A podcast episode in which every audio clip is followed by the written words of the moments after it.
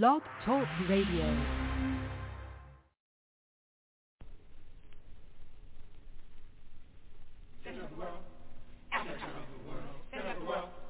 Africa, the center of the world. Latitude zero, longitude zero, planned by the Creator. Zinjanthropus was the first man found on the earth. That earth was the motherland, Africa. We know that without total understanding of what happened in the past, it would be difficult to relate to the future. We know that within the structure of the music, there should be a message, and the message should be truth. So now, we give you Africa, the center So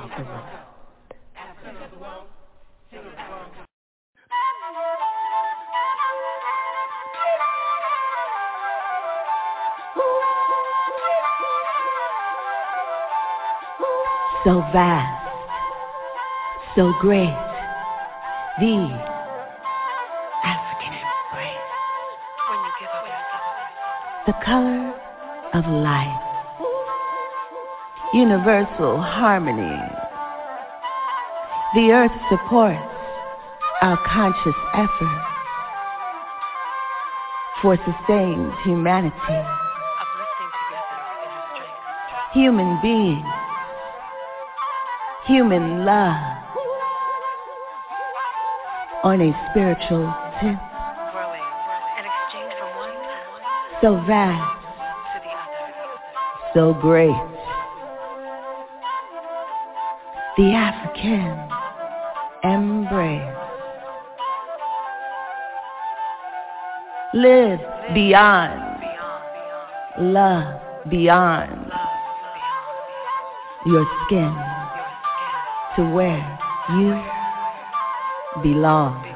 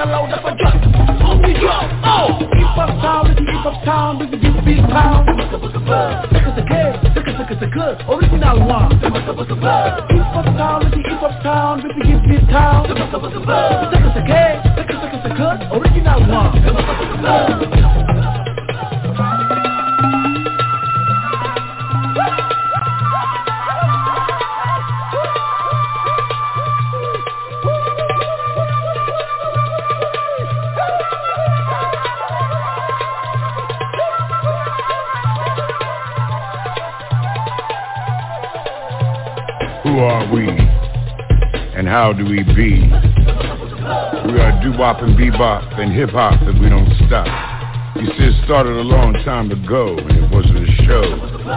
We gave birth to a style like a precocious child. Feeling the passion for life, erasing away all the strife. Telling our tales with verbal mail, putting honey on the blade, creating language to persuade. Share who we've always been, Always a blessing, never a sin. We are doo-wop and bebop and hip-hop and we don't stop. Our mother gave birth to everyone on earth. So we echo her call. And always walk tall.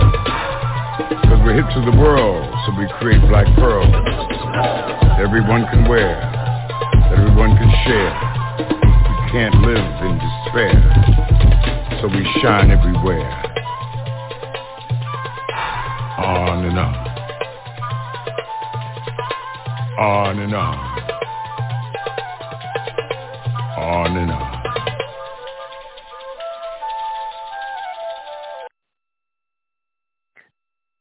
That's right.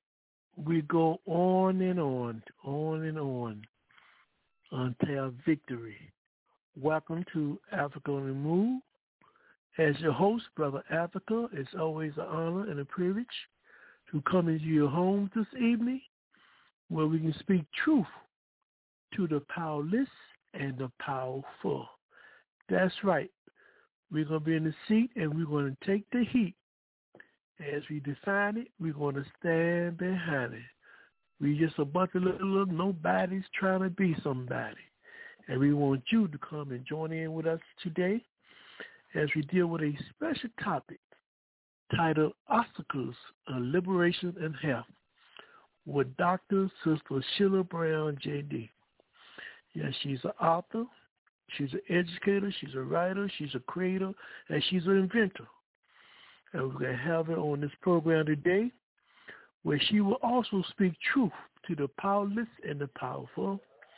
And we want you to come and join in with us by dialing 323 679 0841. But before we bring on our guest today and talk about our theme today, obstacles of liberation and health, we would like to always introduce our political panelists and analysts for today's program. So you know how we get started with our party. We first gonna bring in our brother Haki, and we would like to welcome him to Africa on the Move. Welcome, brother Haki. Uh, brother Africa, uh, thanks for having me. My name is Haki Kamal from Shoki, and currently I'm with African Awareness. And of course, my thing is all about institution building. Uh, but because we got a special guest tonight, I want to defer any type of uh, uh, uh, long commentary with respect to what's going on in the world. And I'd like to simply say to the panelists, you know, let's have a good show and uh, let's uh, absorb the knowledge that sister's going to uh, impart to us today. Thank you. Uh, thank you, Brother Haki. Following Brother Haki, we have with us Brother Moses. We'd like to bring him in and welcome Brother Moses to Africa on the Move. Welcome, Brother Moses. Thank you, thank you, Brother Africa, and greetings to everyone within the sound of my voice, especially the illustrious panelists and the guests. My name is Robert Andrew Moses. I've been in the struggle for scientific socialism from the moment I was introduced to Marxism during the government class back in my high school years, 1968. I call Marxism the race to cure racism.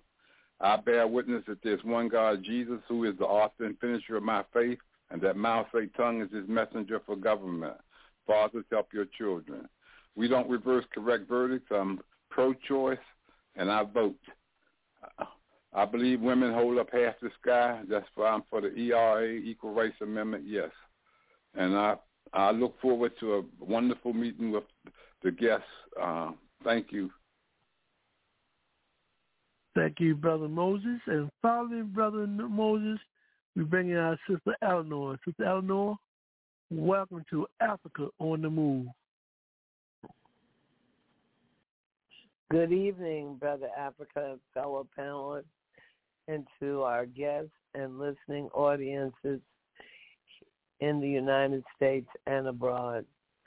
Um, I, Eleanor Johnson, I'm an artist and an educator, also an environmentalist, very much interested in the activities of the last week and the liberation of the working class.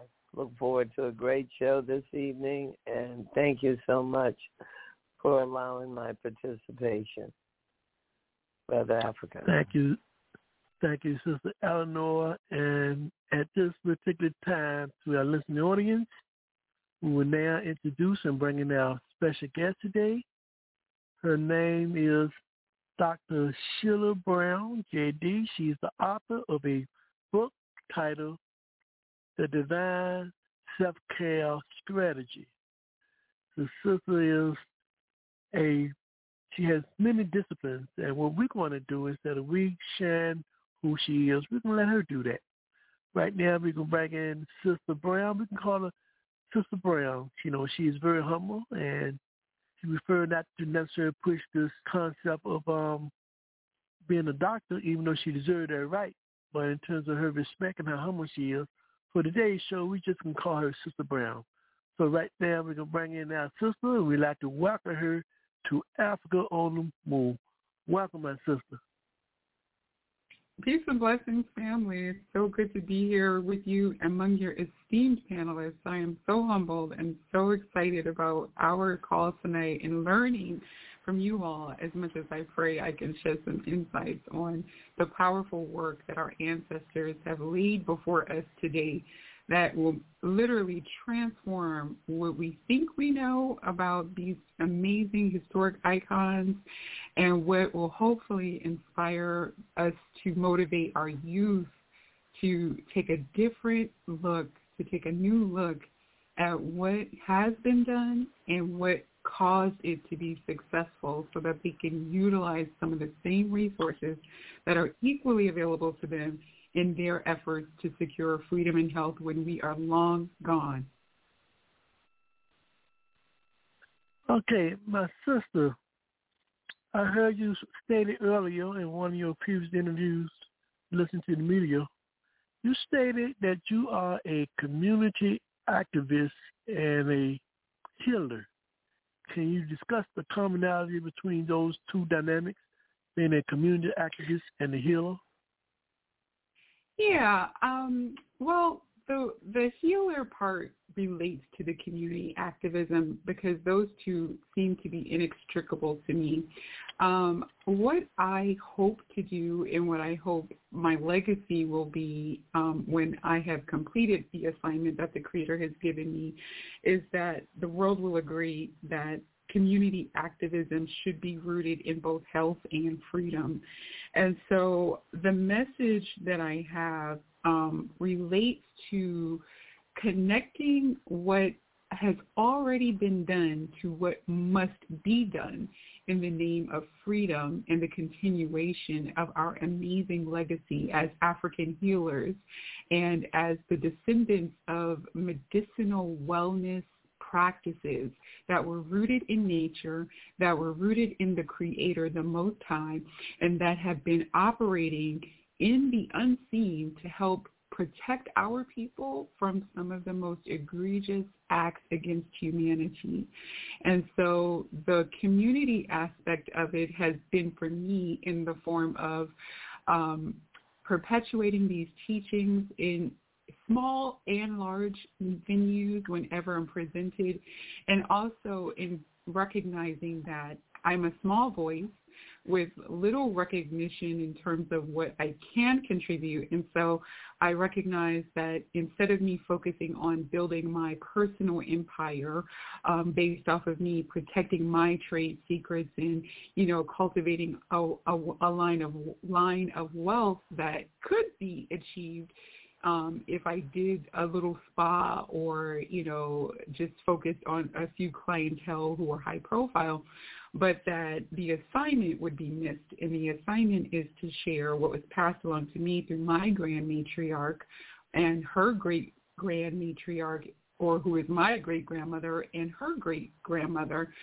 which are serving as for me the foundation upon which I was able to establish myself as a healer, continuing what was shared through them via oral tradition and story since the time I was five years old, listening to my grandmother Betty tell me about genealogy, tell me about injuries that were overcome, telling me about obstacles to spiritual health in the form of roots that were overcome and telling me what I need to do to actually take care of my body. Simple things but were very meaningful and things that I think should be known and perpetuated so that we can pay attention to what the elders have always been telling us, what they've always been doing to us in our bodies to procure health and to prevent disease, but also show how those things were connected always invisibly, powerfully, and in the unseen to our liberation movements. And I believe that when that has been revealed, that there will be a renewed sense of respect and admiration for the people that we have kind of grown to be bored of if you talk to the youth or people that we have grown to at least think that we have a full understanding of. People like Mother Harriet Tubman, for example, who was a master transphysicist, which is a term that we're going to discuss today, who was a master at healing, who had an encyclopedic knowledge of herbs and plants, who was a survivalist in today's terms because she had the amazing privilege of being a highly educated woman, although she was deprived of an education in the sense that she was um, prevented by law from reading and learning her her numbers and her letters, as our ancestors used to say, but who had a profound intellect that enabled her not only to heal people during the civil war of what was known as swamp disease, which was probably something that was the equivalent of the monkeypox today, but which terrified the doctors and swept through both the Confederate and Union armies in numbers that were taking out those soldiers left and right. Well, they called it swamp disease because all they knew was that it originated near the swamp. Well, Mother Harriet Tubman knew something too, and she knew that if it originated near the swamp, then the source of the cure also originated near the swamp. And so she took her intuitive guidance as the descendant of an amazing African grandmother who is an inherited um, medicinal woman in her own right. Mom, I believe her name was Mama Grace or Mercy. I have to go back because this is information that I just gleaned from her great, great, great nieces, but it just blew my mind that we actually know who the grandmother of Mother Harriet Tubman is by name. And so what Sarah Bradford, the woman who was entrusted with writing the biography from Mother Harriet Tubman, the woman who had insights about Mother Harriet Tubman from years of conversations with her intimately, um, who also revealed that some of the things that Mother Harriet told her were so incredulous to her mind and to what she believed would be our minds that she actually is excluded that information. But what we do have is more than enough to validate Mother Harriet Tubman as someone who mastered the laws of nature and who wielded the elements, the elements that I refer to as AFU tools, air, fire, earth, and water, coupled with her divine intention to literally protect, persevere, and perpetuate freedom for herself and others. So this is the type of legacy that I want to help shed some light on today among some of our other ancestors and then share why it was so important for us to spend some time in the past in the spirit of Sankofa, which means to our people to go back and fetch it, to go back and claim what was and to the world that we live in today of modern technology and manufacturing and corporate tongue and corporate dynamics, what we refer to as strategic planning experts and facilitators as um, data collection and analysis. So the principles that govern us today were ancient principles rooted in African life that literally can be re reclaimed rightfully at, by us and then more importantly used for our continued work and struggle for freedom and health. You know, Sister Brown, um, can you give us a sense of when we're talking about the book that you just published, And um, the name of the book again is The Divine Self Care Strategy. What is the relationship between this question of African women and wellness?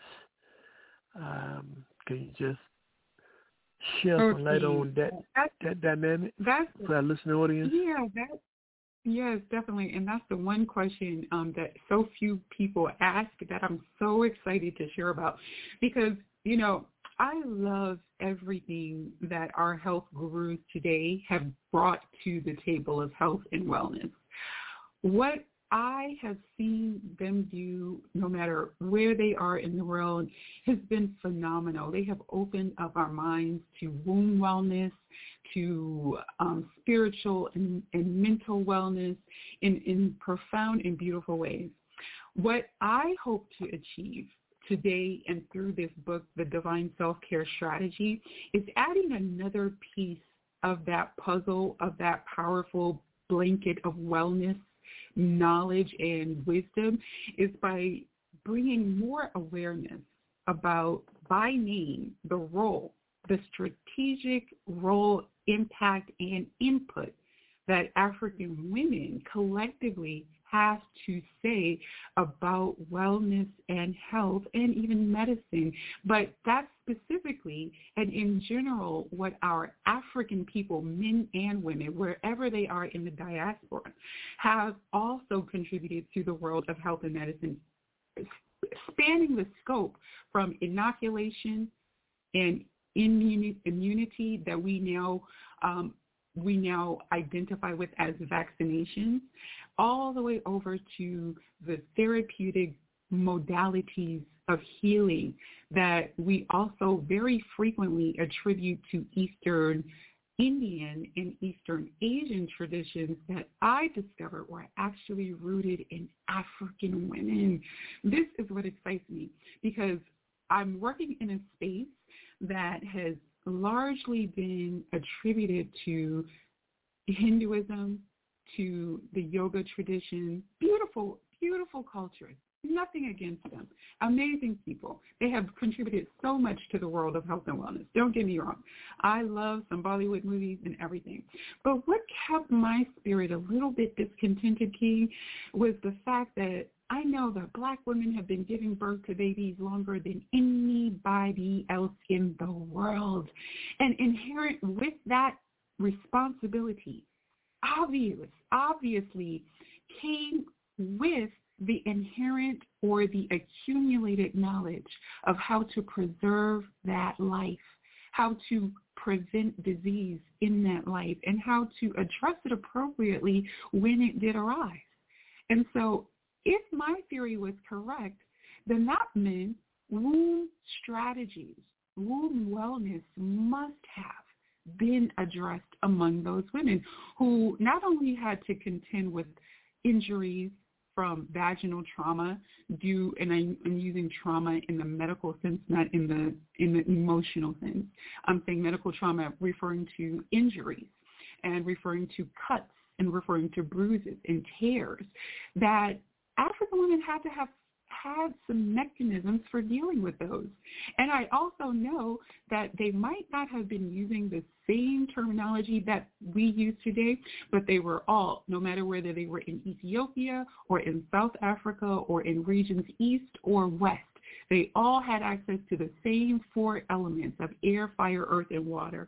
And so I was set along a journey that I didn't realize I was being put on by being introduced to this world of yoni steaming. Yoni being, and if you don't mind my saying, the Hindu term that sometimes is very arrogantly hosted or held up as the most sacred word for the woman's vagina.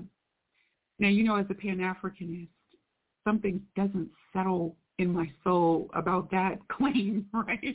So I was like, hmm, there was a little bit of resistance there because although I could see the power of using steam and combining that with herbs and combining that with um, the power of water to provide healing, there was something that just wasn't sitting right in my soul that African women haven't been doing something similar or even greater. And that's where my journey began. And ironically, as I started to unfold and share with my coworkers, sisters from Africa, sisters from the Caribbean, sisters from the the, the um, South Americas about my work as a now womb wellness practitioner. I was having some amazing responses. Sisters from Nigeria telling me, what do you know about vaginal steaming? And I'm like, huh? What do you mean? You know about that? Our people have been doing that for generations. You know, I almost got in a fight with my mother-in-law because she tried to throw that stuff on me. And I'm like, wait a minute, African women do vaginal steaming? So my quest began for questions and answers. And when I tell you, King, I was running in and out of African establishments, sometimes completely deflated because I couldn't get responses. I wasn't being taken seriously. But I was so driven because I knew that these sisters had something, even if they didn't acknowledge it as significant anymore, even if it was not something that they considered a priority to wellness, I knew they were the key to something great. And the culmination of all those efforts came, came in chapter six and seven and eight of my book where I had some of the most amazing, powerful conversations with Ethiopian women about the healing traditions that go back to Queen Makeda, or who we know as Queen of Sheba, of ancient Ethiopia. And this particular group of sisters out of Ethiopia who have heralded this tradition of vaginal wellness through smoking the womb after pregnancy, smoking the womb after major transitions and taking the daughters through a rites of passage that enabled them, the women of Wollo, the women, oh my gosh, just incredible insights that I was finally able to get by simply being persistent and saying to the sisters, I'm with you. I know you have something to offer. And if you open your heart to sharing with me, I promise you I will honor you through this book. And so what I'm so pleased to say is that what my grandmother was so obsessed about what she was trying to instill in me about taking care of my head, my womb, and my feet, what um, the ancestors were doing around the four elements, it all came culminating into a rapid head when I started getting answers from my Ethiopian sisters and from my Nigerian sisters. And the beautiful thing is, since the book has been written, the knowledge is still pouring in. And so I know I'm going on, but what I want to say is that one of the purposes of this book is to honor African women for the genius that we owe them as a world, as a global body, for simply mastering the art of life and honoring them and putting them back on the top of the medicinal hierarchy. And at the same time reversing this ill lie, this false narrative that black women in Africa or in the Caribbean or even here in the United States are the culprit of disease and are the neediest benefit, benefactors of disease and that we are always foaming at the mouth whenever there's a new epidemic. That is the lie that needs to be reversed and I hope that my book will be instrumental in doing that as we start revealing the role that our ancestors have played in freedom and health, giving them their proper due and elevating them in the minds of our children. Well, Queen, you just started down this lane. Now I was going to ask you the next question about what were some of your intentions when you decided to write this book, The Divine Self-Care Strategy. Uh, would you like to elaborate any more on other intentions that you had in mind when you wrote this book? Yeah, well, you know, the intention was initially, so one of the things we talked about um, recently was what role my disciplines is because I was very frustrated when I graduated from law school and I went to Georgia thinking I'm going to start this estate planning career, right? I had just accomplished the impossible, had graduated from law school with no money as a single mom with, with a child and I had ended up in the top 25% of my class, got this great law clerkship. And then I came out and I literally couldn't get a job. It was 2009. Everything was for naught. And then I found myself with this load of estate planning knowledge about transferring wealth and all these ideas I had about how to incorporate that in the black community. And it just came to a halt. And then I got thrust into strategic planning, something I knew nothing about, but just, it just forced down my throat. And what I realized in retrospect was those two tools, in addition to what I had already been um, blessed with from direct experience as a member of the Nuwaubian Nation, walking hand in hand day to day in nation building for 10 years with Dr. Malachi York and coming out of that with massive bruises of the mind, body, and spirit, but also a thickened skin and an, and an insight and a wisdom that couldn't have been gleaned otherwise. These three keeping coupled with my work afterwards with the NAACP as the community coordinator, coordination chair for the Georgia State Conference and the insights and the work I was able to do, that all four of these things were instrumental in something as simple titled as The Divine Self-Care Strategy, a book written from the perspective of a grandmother speaking to her future descendants and yours about connecting the chain, keeping the links between the ancient and the future and the role that we women have as the divine creative vessels that the Most High intended us to be in the timeline for doing so. So it is an estate planning document in that I was re- I was tasked as an estate planner to write my own estate plan and to never, and I would advise anyone listening who is in our audience today to never leave the planet and expect people to transfer the wealth that you inherited, whether that was financial, spiritual, or wisdom, and convey that after your death. You must do that. If we don't know anything else from ancient Egypt, we should glean this one thing. The pharaohs, the great ones, they spent day and night all of their life writing their estate plan so that no one would have any doubt about what their role in history was. Well, we don't build pyramids today. Some of us don't. But what we do is we write our estate plan. Sometimes that looks like financial estate planning, and sometimes that looks like spiritual and cultural estate planning. So this book is a aspect of my estate plan where I was able to see that I might not want to entrust my son with passing along all of this knowledge to his daughters because he's got a busy life and he's not a woman and, you know, he listens and he's probably getting it, but I had a responsibility to codify the laws, the principles, and the insights gleaned so that the future 10, 15, 19 generations from now had a source, a guidepost to say, oh, this is where I come from.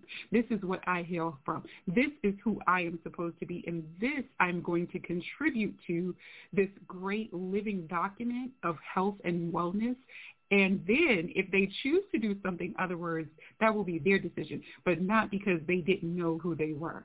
So I would encourage anyone who is doing this work of Pan-Africanism, of spiritual legacy, write down your work, write down your wisdom so that the future can have access to you beyond your current time here on the earth. So my intention is passing on knowledge and insights that not only were left by our civil rights icons like Dr. Martin Luther King Jr., someone you would never associate with a book about total body alignment and self-care, what would he have to do with it? You know, one of my greatest um, regrets is not coming up with a more inclusive and epic title because this book is as much for the divine patriarchy as it is for the divine matriarchy. In other words, there is a story in here for the men, for the fathers, and for the brothers, and for the husbands, because in order for us as women to fulfill our divine purpose, to create beauty in the world, we have to have resources that are provided by our men. And so oppression and slavery is nothing but a manipulation of the elements.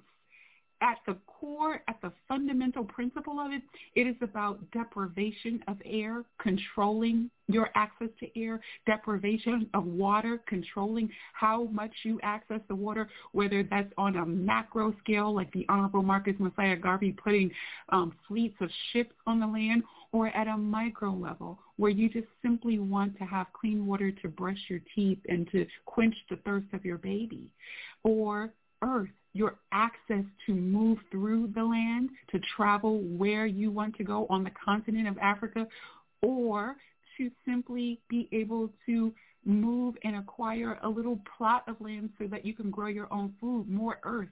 See, these are the simple things that make up life, and the simple deprivation of them in, in a in a in a least case scenario and in a worst case scenario, using these same four elements as a tool for torture, like water, boarding. You see, everything boils down to the four elements. And who controls them determines what the outcome is for life for generations. That's what we are fighting for. And so if you think you haven't experienced racism, it's simply because you're not trying to master the four elements. That's that's what my intention is. Okay, um, Sister Brown, in the process of writing this book, can you discuss with us your experiences or what was the process as that you used towards writing the book and what challenges did you incur while writing this book? Thank you. That's a really good question. I don't get that often, but it's important because um, one of the things that people should know is that it's nine chapters, and it's not an academic written book. It's a book that's written with the spirit of oral tradition in mind. And so the first chapter, I'm stating my intentions for the book, who I'm speaking to, who I want to pick this book up, how I want them to be impacted for the book. And intention is important. I call intention the fifth element. When people don't state their intentions out loud, it's largely because they do not have your best interest at hand. And so intention is something that is in the unseen. It is spiritual. But behavior and outcomes and consequences are the result of that and they always provide the truth of what someone's true intentions were. And so there's a whole chapter in the book devoted to intentions that is so powerful because it's in the form of four relevant stories that reveal heart, face, clean, and unclean. Those are the key terms that I use to describe wicked intention and divine intention. And the outcomes of not understanding that are as devastating as what the Taino people experienced when they encountered a man who we know today as Christopher Columbus. And as seemingly innocent as a homeless man and a woman who is making a gesture of kindness to him by dropping a dollar and 25 cents into his cup only to discover that he was the true giver. So I use these four powerful stories to set the work to set the tone for the divine intention chapter before I delve into deep about how we have these terms of art to help us understand the nature of man. And why that's important is because what Dr. King referred to as trans physics on the night before his assassination, which by the way is in chapter three, the hardest chapter. It was harder than passing the bar exam. And it was largely because although I was receiving these spiritual downloads that I believed with my whole heart from the creator, that our weapons have always been and will, will always will be the four elements plus that fifth one of divine intention. If we can align our intention with the kingdom of light and the kingdom of the Most High, that we will see the pathway to success against our enemies. Now, I know that sounds very theoretical and intangible and spiritual and frou-frou, but it's the truth and I can prove it. And I, I think I've done a really good job of at least laying the groundwork, you know, because there was this, this competing um, resource within me, one that is very creative and spiritual, that loves the oral tradition, that, you know, didn't need a lot of evidence. But then there was this analytical aspect of my work and spirit that requires evidence because I don't want to be made a fool of. I don't want people laughing at me.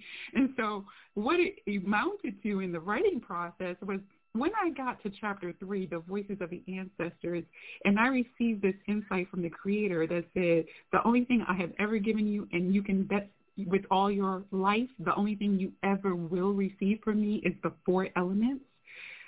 I believed it, but I couldn't prove it.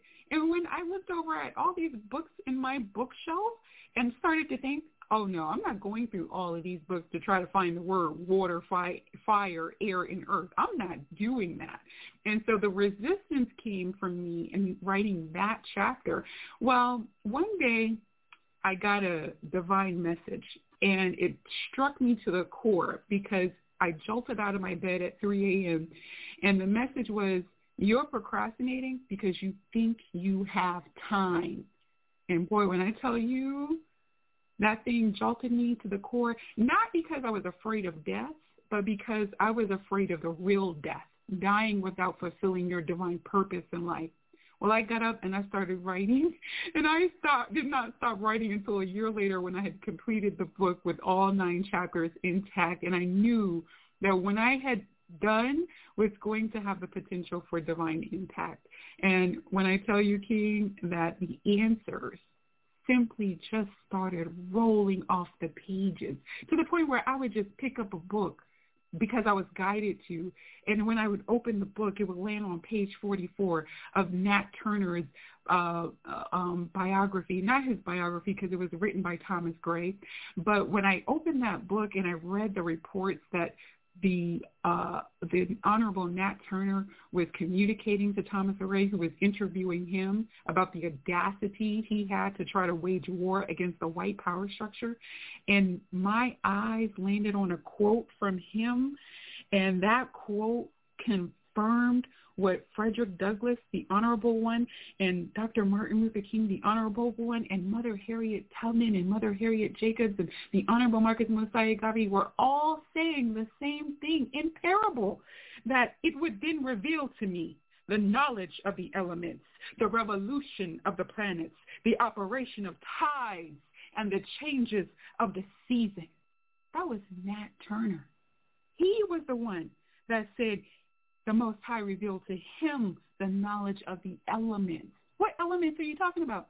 Air, fire, earth, and water.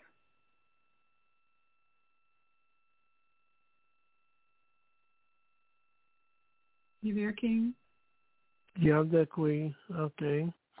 now, in in terms of um, in terms of that, you you mentioned other freedom fighters had a similar a similar experience, and I thought you may go into that. You talk about Nat Turner, you talk about King, you mentioned um, Marcus Garvey.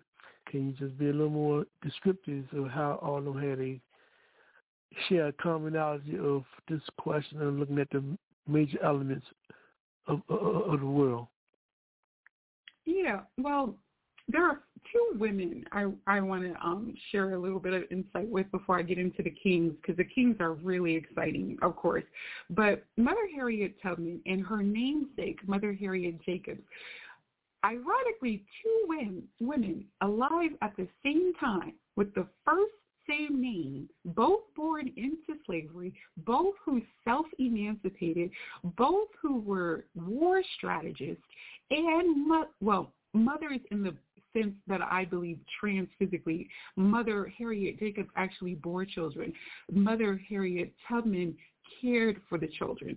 So these two women are so instrumental in what we have to glean from the ancestors, both because they represented the practical application of what Dr. King was referring to on the night of his assassination when he referred the audience somehow almost magically suggesting to them that there was a force operating during the civil rights movement that they were not necessarily consciously aware of, at least not all of them, but which literally provided a weapon of defense And I believe an offense because when Dr. King talked about the fact that Bull Connor, who represented the height of what we misguidedly refer to as white supremacy, but certainly the height of oppression, the height of brutality and everything evil about what this government represented then and arguably today.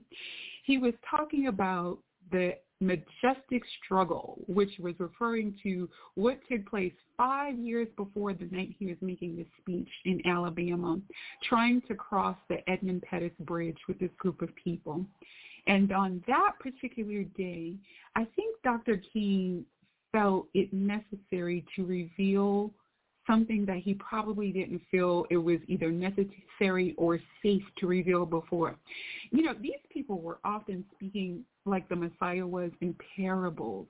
So the words that you could hear, if you were not a part of this exclusive body of knowledge, if you weren't attuned to it, you might have just thought that they were talking, a good talk.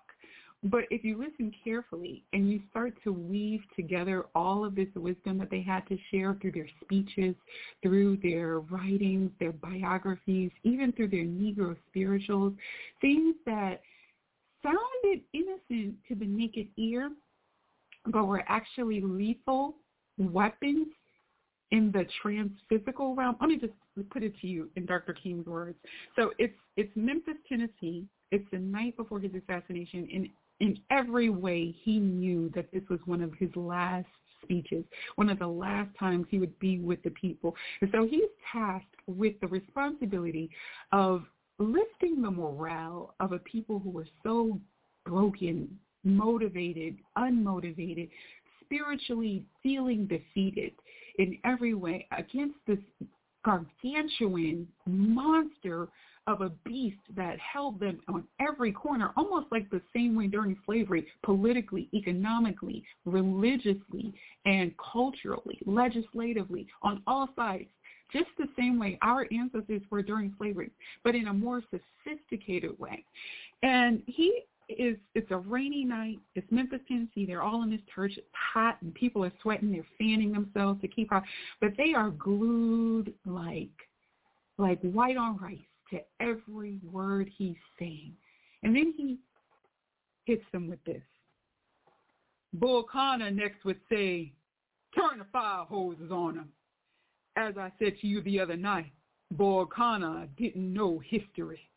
He knew a kind of physics that somehow didn't relate to the trans physics that we knew about. And that was the fact that there was a certain kind of fire that no water could put out. And we went on before the fire hoses. We had known water. If we were Baptist or some other denomination, we had been immersed. If we were Methodist or some other, we had been sprinkled, but we knew water. That couldn't stop us. And we just went on before the dogs and we would look at them and we'd go on before the water hoses and we would look at it and we would just go on singing. Just over my head, I see freedom in the air. Now, I don't know if you heard it, King, but I heard something higher about fire, something higher about water, that our collective spiritual encounters with water as a spiritual tool, as a liberation tool from from sin and from the depths of hum, human oppression, that that collective experience, no matter what denomination we were, was somehow operating in the background to subdue the water being thrown at them with the force of death through Bull Connor's fire hoses. And then I heard it about fire, that what there's a certain kind of fire that no water could put out. Now, I don't know about you, but whenever I see fire and I see water, I'm going for the water. Well, that's what Bull Connor was thinking too, right? He was thinking about the basic law of physics, like Dr. King was acknowledging. You know some physics. You know the first law of physics at least, which is that an object at rest, the civil rights protesters, will stay at rest, right, unless an external force, the force of the fire hoses and an object, right, which was the water being used as the force to throw the the throw the uh, protesters right off of their stance of moral supremacy that you would use your basic knowledge of this first law of physics to do that to exert your will through water well dr king said we had a relationship with water too and that our relationship with water was so powerful that there was a power there, he said. And I tell people, listen, I know this sounds incredulous and it sounds romantic and almost comic book to you, but we're talking about superheroes in every way. Because what are superheroes? They're people who literally have the power to control the forces of nature, right? So here, Dr. King confirms it because later on in the speech he says, and there was a power, there was a power, there was a power there which Bull Connor couldn't adjust to. And so we ended up transforming Bull into a steer, and we won our struggle in Birmingham. He said, I'm gonna let you. I'm gonna, I'm gonna just let people resonate on that because sometimes I talk too much. But do you hear what yeah, I'm hearing? No, no, no, no, no. Well, we want to tell your story and share your experiences, and so we can learn from you. It's the whole point to have information. Because again, remember, without information, we can't think. So I'm quite sure those who listen to my panelists, they can come back and they can raise some issues so we can have even a better level of clarity in terms of this relationship between liberation and health and um, you're doing an excellent job. Now, before we move forward, give us a, a, a editor on the issue of how the um, soldier and the truth or Harriet Tubman uh, view these four elements in terms of her experiences based upon your knowledge. Oh yeah, well she is she's the perfect combination because with her we get health and war. With her we get the elements in the most mystical ways and in the most practical ways. So let's start with the practical. Well, remember I told you that Mother Harriet Tubman was one of the most intelligent sources of her time. So we have to change this narrative that she was dumb, that she was uneducated.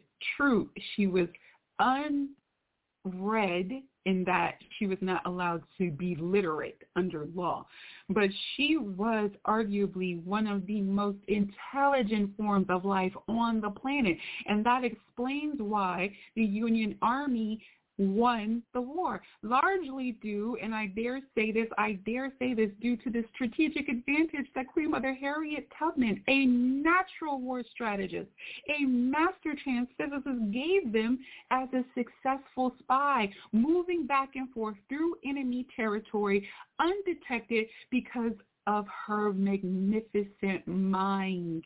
In spite of her injuries, in spite of her color that made her an instant target. And in fact, of the bounty that was placed on her head, this woman was so genius that she would simply take on a new persona right in the face of her own so-called slave owner and successfully outmastered them in their own game time after time after time. And one of the gifts that she gave to the military was her medicinal knowledge. I mean, this sister, this mother had such an encyclopedic knowledge, plus whatever inherited knowledge, plus whatever she learned from her mother, who was a master chef and cook, who served both the plantation owners and the enslaved as, with her food and medicine, but her father, who was also a master transphysicist. The word Dr. King gave to us, not my word now, right? But the fact that this woman went into the swamp and here's what Sarah Bradford had to say about what was going on during the Civil War.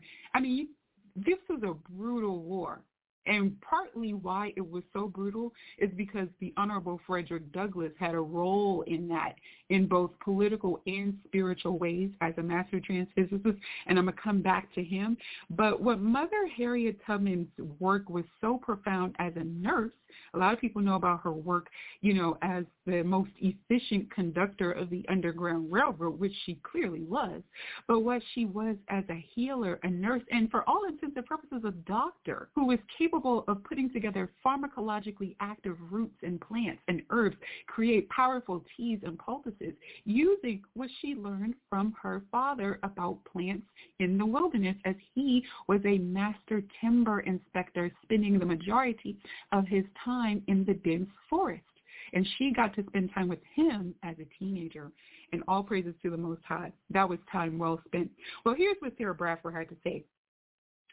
She nursed our soldiers in the hospitals and knew how, when they were dying by numbers of some malignant disease, with cunning skill to extract from herbs and roots, which grew near the source of the disease, the healing dropped, which allayed the fever and restored numbers to health. That was Sarah Bradford. Sarah Bradford acknowledging the brilliance and the ingenuity of Mother Harriet Tubman. But because of Sarah Bradford, we also know that the mystic Mother Harriet Tubman, guided by her creator, who she identified according to scripture as being the all-consuming fire. Well, Mother Harriet Tubman told Sarah Bradford that while she was sojourning on her many journeys, night and day, that there was something guiding her. Not a single movie has ever talked about it. Not a single movie has ever touched on it. Why not? Why is this being withheld from us? The fact that Mother Harriet Tubman, let me tell you what Sarah Bradford said. She put it like this. An invisible pillar of cloud by day and fire by night. Okay. Now remember, Dr. King had already revealed to us that there was a force operating in nature that literally enabled our people to counter the racial violence in the form of transphysics. He told us that just over my head, the people sing, I see freedom in the air. Well, guess who else saw freedom in the air? And so Sarah Bradford wrote, and so without money and without friends, she started on through unknown regions, walking by night, hiding by day, but always conscious, conscious of an invisible pillar of cloud by day and fire by night, under the guidance of which she journeyed or rested. Now, I don't know if any of you saw the movie, but they made it seem like she took a series of Uber cabs up and down the north and the south to freedom, even so arrogantly maligning her first journey by suggesting that, and if anyone in your audience is a white man, no disrespect, but disrespectfully saying that a white man offered to take her across the Philadelphia line. Lies.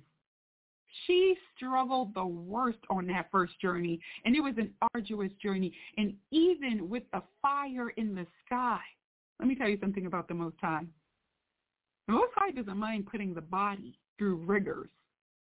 But what's so incredible about Mother Harriet Tubman? She never blamed the Creator for her trials in life. She only saw the Most High as a source of inspiration and resource and dynamic powerful tool of navigation. And she said it was a fire that guided her in the night. How many movies have you ever seen depicting Mother Harriet Tubman hone in on that most important fact? That's the four elements. Fire in the sky during the day. So you're trying to tell me that an intelligent object appeared in the sky that directed her from Maryland to Pennsylvania and you don't want to highlight that in the movie. This isn't Sheila Brown speaks. This is Mother Harriet Tubman speaks through Sarah Bradford. It's right in the book. Why has no one directed our attention to that?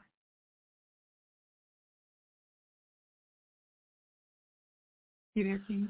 Well, Well, that's a that's a question we we must continue to try to research and figure that one out, Queen. But let me just raise this question with you before we take our before we take our station break. Now, okay. You mentioned you mentioned this word transphysics.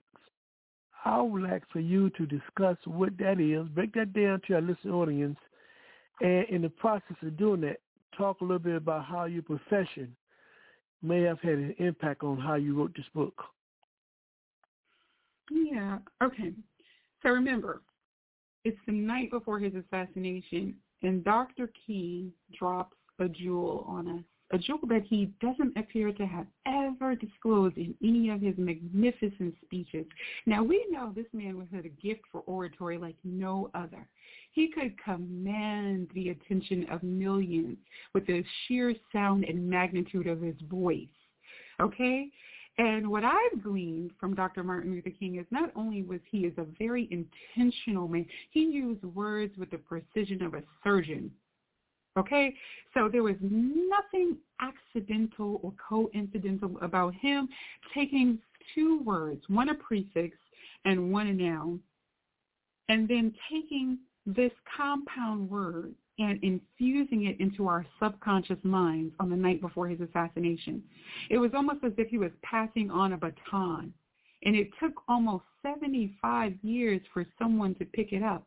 And I don't know why the Most High and Dr. Martin Luther King allowed me to be attuned to it, but I tell you this, I was already satisfied with what I had written about the voices of the ancestors when this jewel came to me about Dr. King. It was January.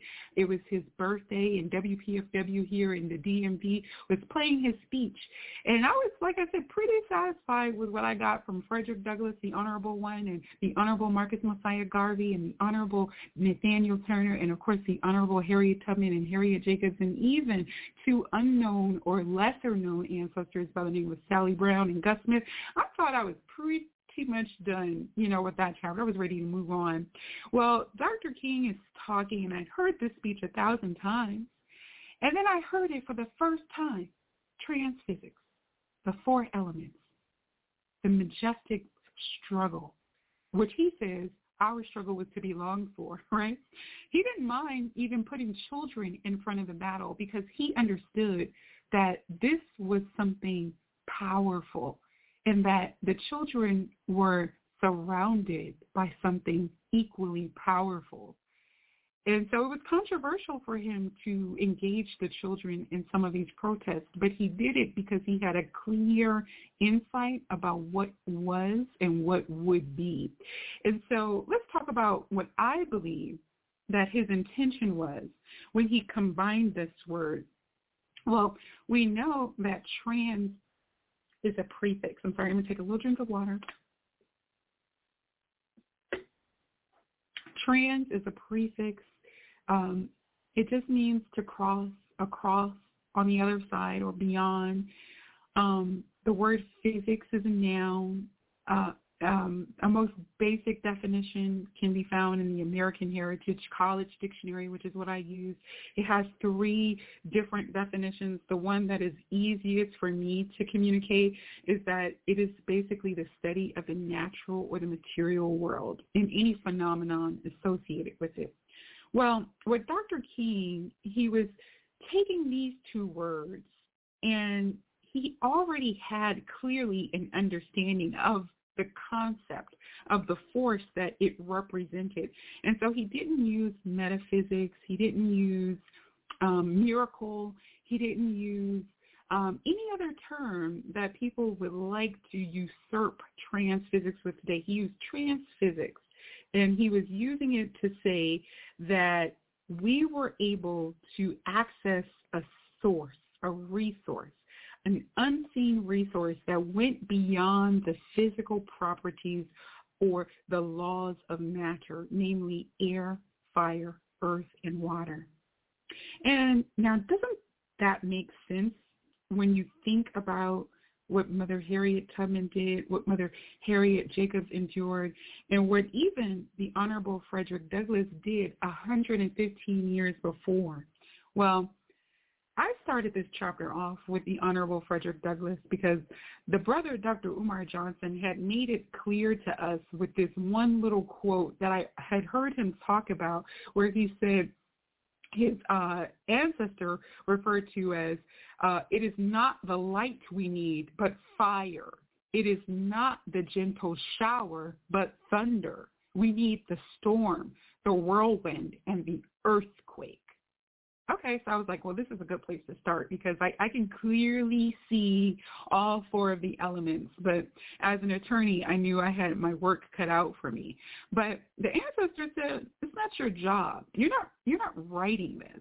You're simply connecting the dots.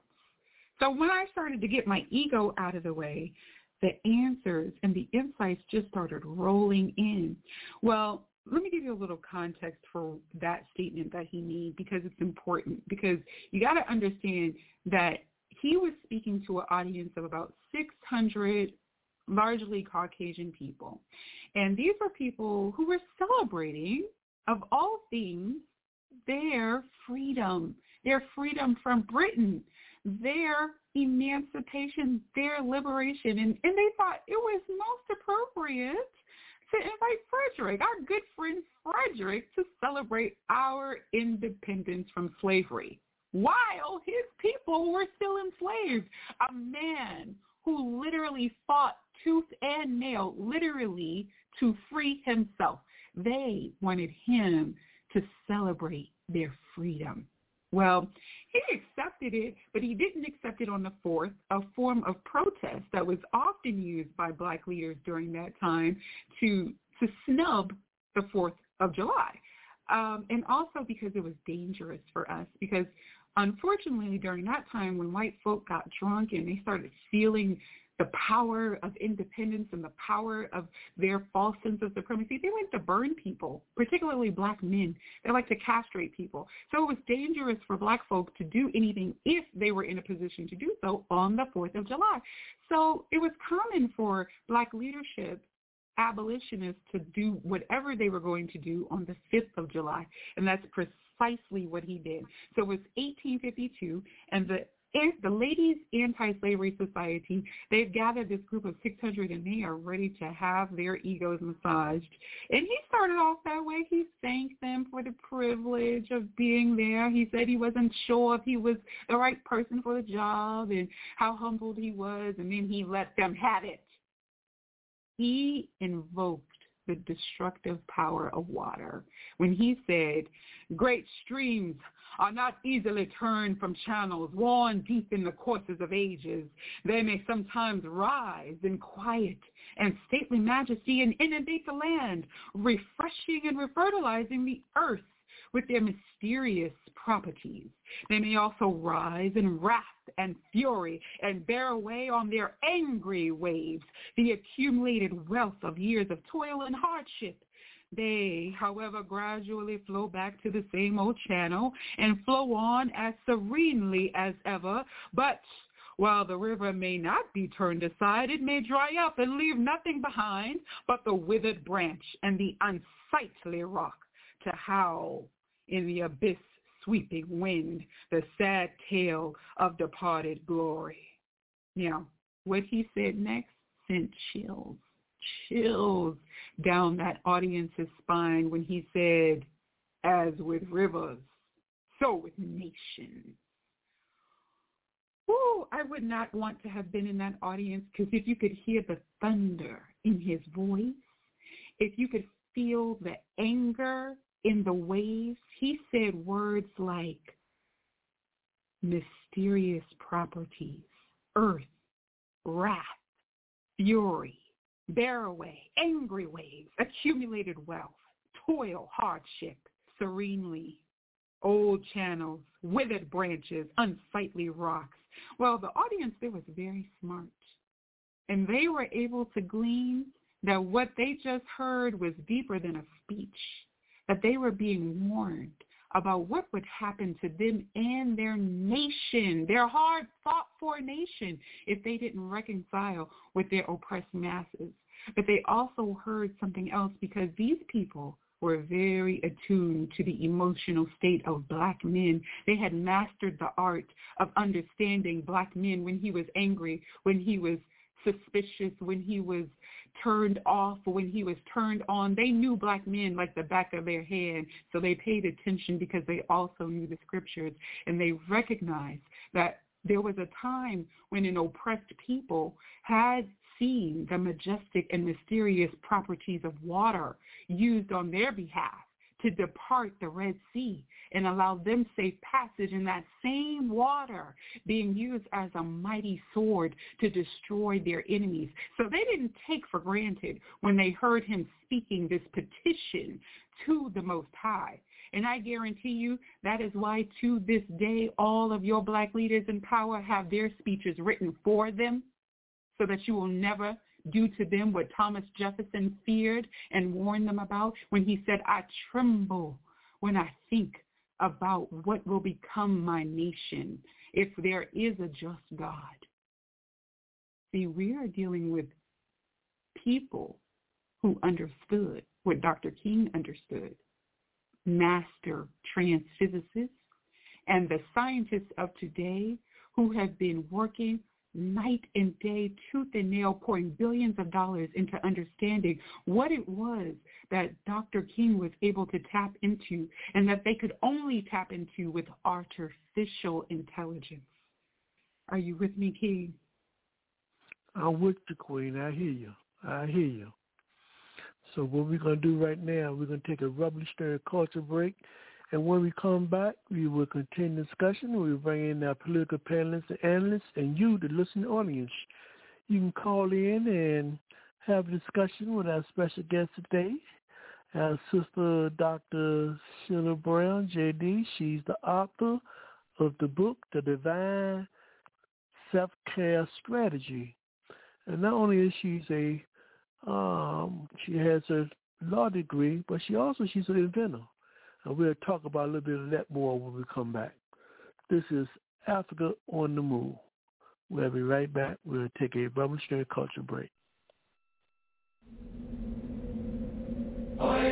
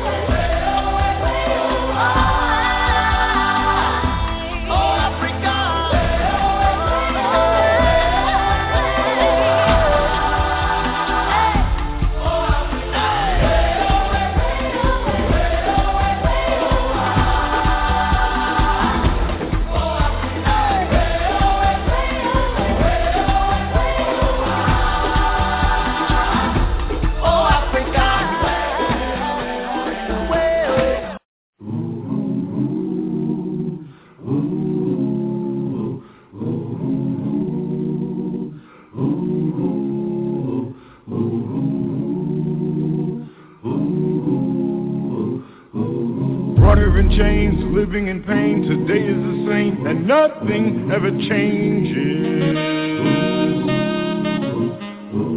Hung by noose, can't tell the truth, filled with abuse, and everywhere there's danger.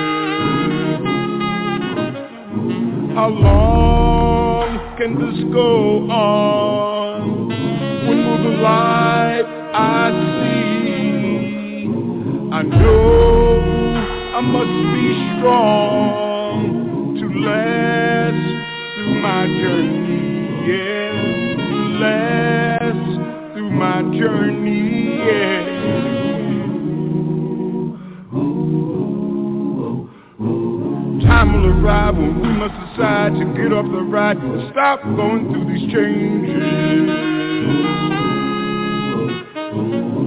must prepare and learn how to care, for soon we'll be there where our lives won't be in danger.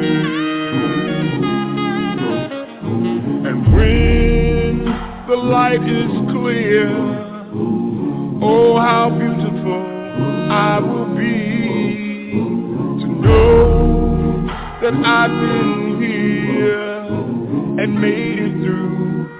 journey, yeah, and made it through my journey. Yeah, yeah, yeah, yeah, yeah, yeah. Made it through my journey. Made it through my journey. Pelourinho, a bloodline across the waters from Benin to Salvador Bahia a scar across the face of the earth. Pelourinho, the place they brought the Africans, the place where they tried to make them slaves. Pelourinho! You can feel the whip, hear the cries, and see the blood in the red clay. The clay that holds the stones together is African. And each stone is a bone from a people called slaves. Pelourinho was the place where death came to dwell. His neighbors did not complain, for he was a way out. From the cold gray cobblestone streets to the lifeless cathedrals, tall walls of demons called angels, haunted visions of white faces crucifying Jesus again and again. But in the sacrifice of this blood, of this dance with death, comes life more rich more pure, more alive, where death spent many lonely nights pacing the floors of his funeral parlor, waiting for someone to die. Pelourinho, a French word called the place of torture, became a place of strength, a place where faceless white saints became faces of black gods, where haunted visions and demons became healing visionaries and orishas from the motherland. And Jesus, rejoined his kinfolk and was reborn and baptized in the sound of sensual skin turned up to dance, to inspire a fire like the sun, pronouncing his presence. Pelourinho was the tongue of the flame, licking the eyes of those who have tried to remain blind, shining a light on a spirit that would not be denied. No, the chains did not break the spirit, did not enslave the music of my soul, did not shackle the will of my freedom, did not tarnish the glow of my gold. And all the Pelourinhos in Africa, in Europe, in North and South America cannot destroy the majesty of my people, the love of my people, shining like the sun everywhere we go. Everywhere we go. When the light is clear Oh, how beautiful I will be. To know that I've been here and made it through my journey, yeah, and made it through my journey, yeah, yeah, yeah, yeah,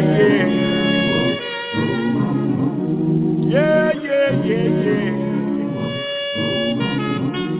yeah, yeah, yeah. We'd like to welcome you back to Africa on the Move. This is the 13th day of November, 2022. We have with us a special guest, Dr. Sister Sheila Brown J.D. She's the author of a recent book, The Divine Self-Care Strategy. We're discussing the nature of this book and her experiences as it relates to the issue of liberation and health. So what we're going to do right now, we're going to open up our phone line at 323-679-0841. Please hit 1 if you have any questions or comments that you'd like to raise with our sister. We'll go to our political panelists and analysts, and we will turn the mic over to Brother Haki. Brother Haki, the mic is yours. Yeah, yeah. First, excuse me. First, I want to uh, thank the sister for you know um, bringing you know the whole question around the duality of existence. You know, often in political circles, we talk about materialism without understanding when we talk about creation, we also have to include the spiritual aspect. So I appreciate her bringing us back to reality in terms of the duality of, of existence. Now, my question to the sister is, is this, and uh, I'm gonna give her a brief bit of history she's probably aware aware of, of would followed by a question. But you know, you know, one of the things, though, sister, you know, um, you know, this back in 2900, uh, there was a scroll that was produced by uh, and by Kemet, Egypt, by way of the Nile River Valley, and this document was called the Ebers Papyrus. And interesting enough, this particular scroll talked about or detailed the human physiology and knowledge of medicines. Now, it was divided into two, two additional parts. Uh, the second part was the Kahun gyneco- Gynecological Papyrus, which detailed the physiological system of females. In that particular section of the scroll, it deals specifically with the question around vagina awareness. And the third aspect was the Edwin Smith Surgical Papyrus. And this particular aspect deals with the uh, surgical procedures, particularly spinal cord, neck, neck, brain surgery, eye surgery, heart, vascular surgery, including the arteries and veins, and the lymphatic system or the circulatory system. Now, what is interesting about that, this particular knowledge has been expo- expropriated by the West. And interesting enough, supposedly at that point in time, there was no extensive knowledge of vernacular structures. But despite, and I have, quote unquote, a extensive knowledge of vernacular structure, these Africans are able to achieve on an extraordinary level. So my question to you, sister, what role do you think spirituality played in terms of being able to innovate, you know, uh, knowledge that is being used today? Well, King, that is an incredibly um, amazing question, and I would feel almost intimidated by by it if I couldn't relate to the core principles of what you were suggesting, which is at the root of it, our ancestors clearly possessed some kind of knowledge that enabled them to engage in sophisticated surgeries, sophisticated understanding of the male and female anatomy, and how to use both all of the elements plus higher awareness of medicinal properties to correct imbalance. So what I'll say is this, on the practical side, our ancestors believed that everything in the universe was made up of the four elements, including the ancient Kemetic family, ancient Sumerian family. And if there was any families that existed before them, which I'm sure there likely would be, this was the basic premise of all healing and all progression through life. So they understood that the divine was able to communicate with them for everything that was needed for medicinal purposes and for the progression and the enjoyment of life through these four elements. They need, that also means, and what they also interpreted that to mean, that any kind of imbalance between these elements represented or manifested as disease. And so knowing that the body was made up of air, fire, earth, and water, which was con- which is basically confirmed by all respects of medicine today, right? We know that the elements air, fire, earth, and water are present in the human body. Our ancestors were keenly aware of this knowledge as well. They also understood that when there was this type of imbalance, they simply needed to address or redress it using these four elements. So the spiritual component, as far as what I can glean from what our ancestors who have discussed and from what my own matriarchs have discussed and likely from what the ancient Kemetic doctors have discussed was that well, fifth element of your intention, your divining work to prevent or to cure someone or to harm someone is what determined the outcome of disease or determine the outcome of health.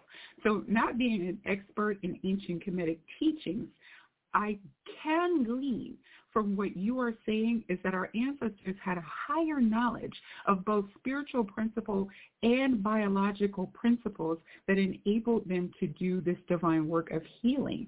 But you know what's even more incredible to me is the fact that those ancient peoples genetically live on through us modern folk. Because if they exist if we exist they existed. And if they exist they live through us.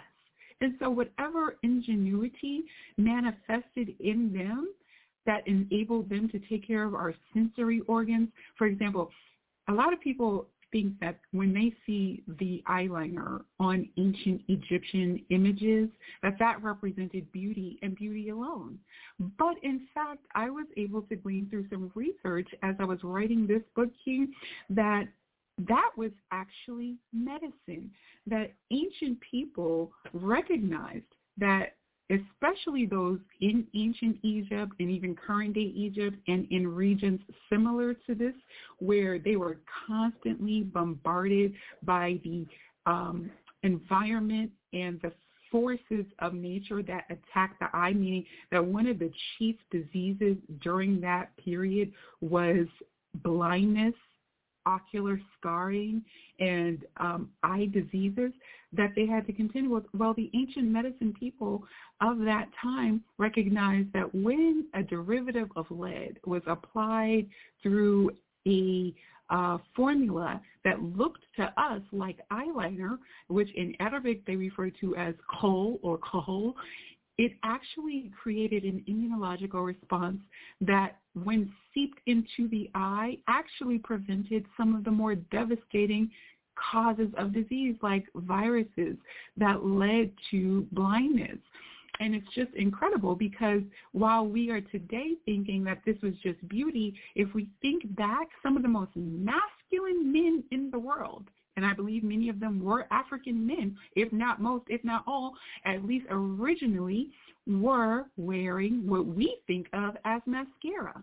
And they were also wearing the veil when they were traveling through the desert.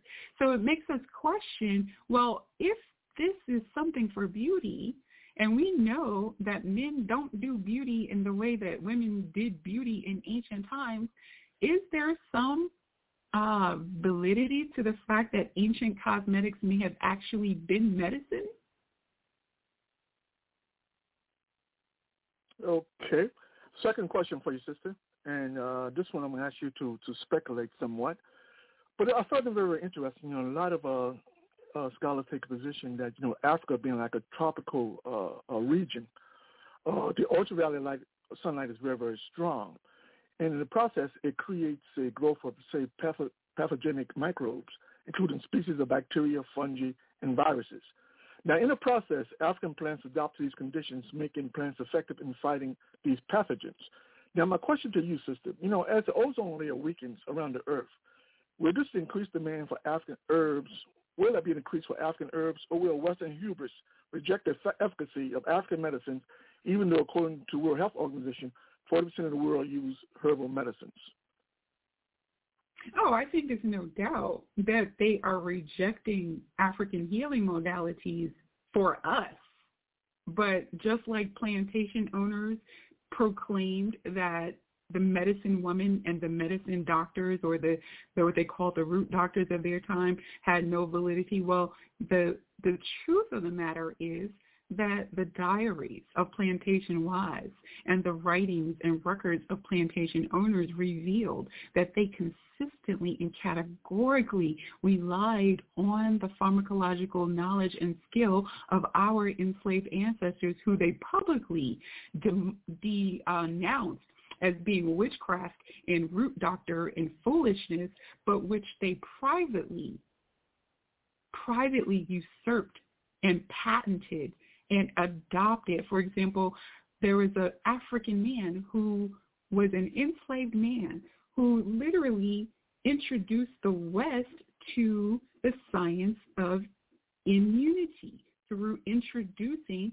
with the Western or, or the West African, I should say, the West African practice and concept of introducing a weakened version of disease into the body so that it can create lifelong immunity. That is an African principle. And he literally saved hundreds, if not thousands of lives during the epidemic of the smallpox in the 1700s by simply introducing this science. And in fact, the, the doctors of that day, with their arrogance, didn't want to acknowledge it because it came from an African man. And so the people, white people, were seeing the results because when they relied only on the white institutions, they were finding that they were dying and that the people who su- surrendered to the wisdom of these so-called slaves and root doctors were surviving. And so this is another key representation of the trick that teaches us to reject Africanity and African brilliance and to embrace and only accept Western forms of healing modalities, which have today clearly demonstrated that African people are not a part of the healing mechanism. They are not to be included in it. In fact, I say you have to be very careful when you go into hospitals because many of them today operate much like sovereign governments when it comes to black people.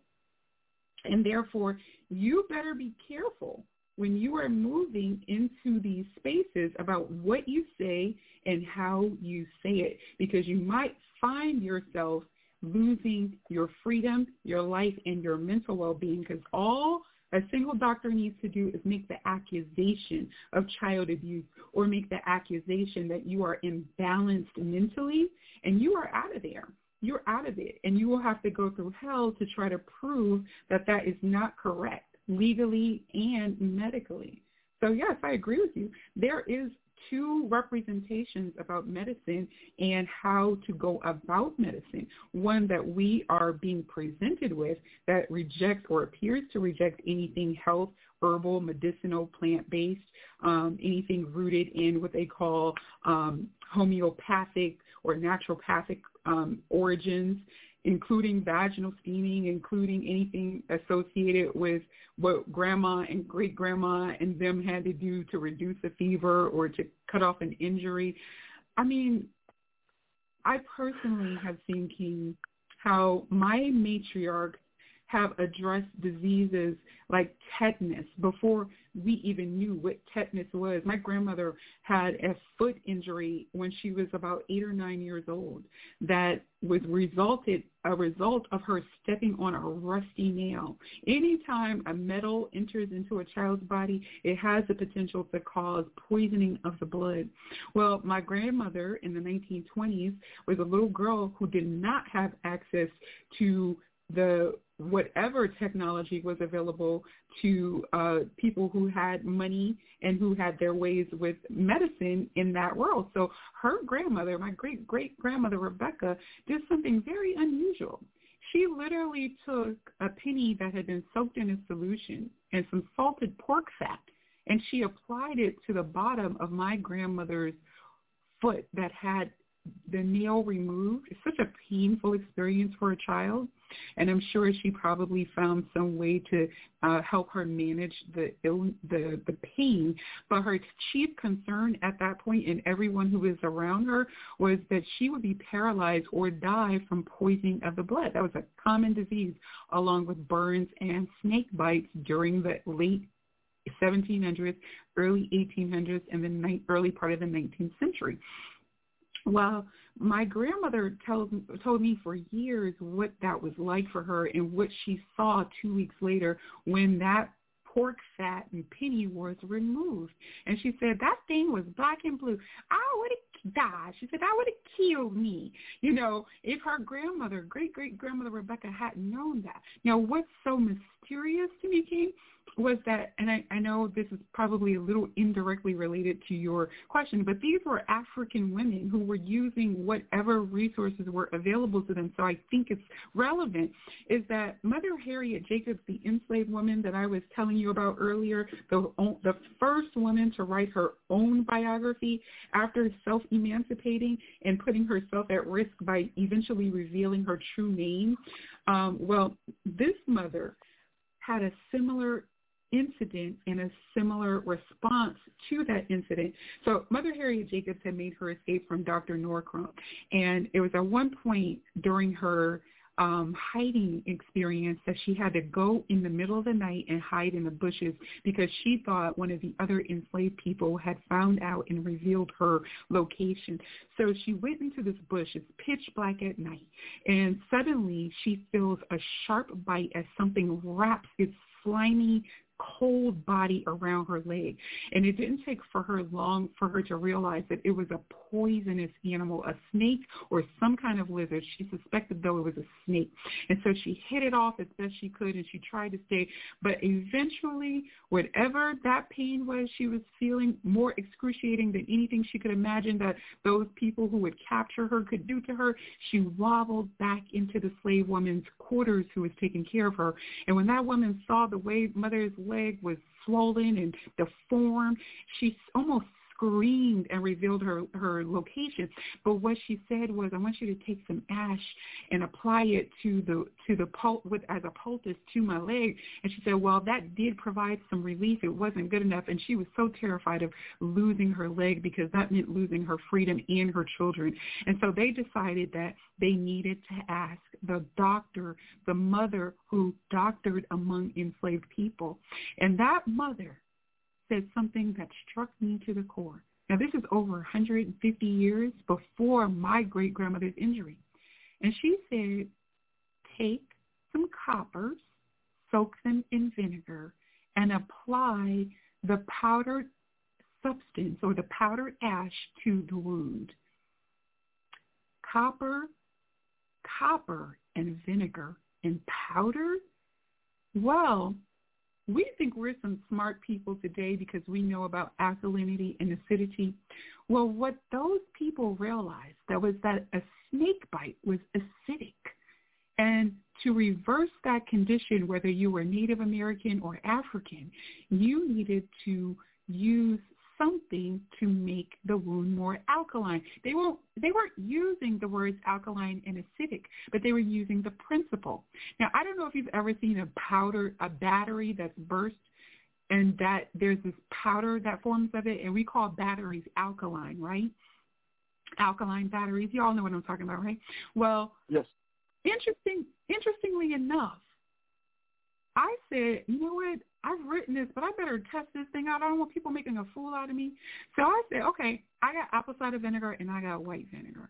I am going to soak these two pennies in the vinegar and just see what happens. Well, six hours later, you would never believe nothing happened.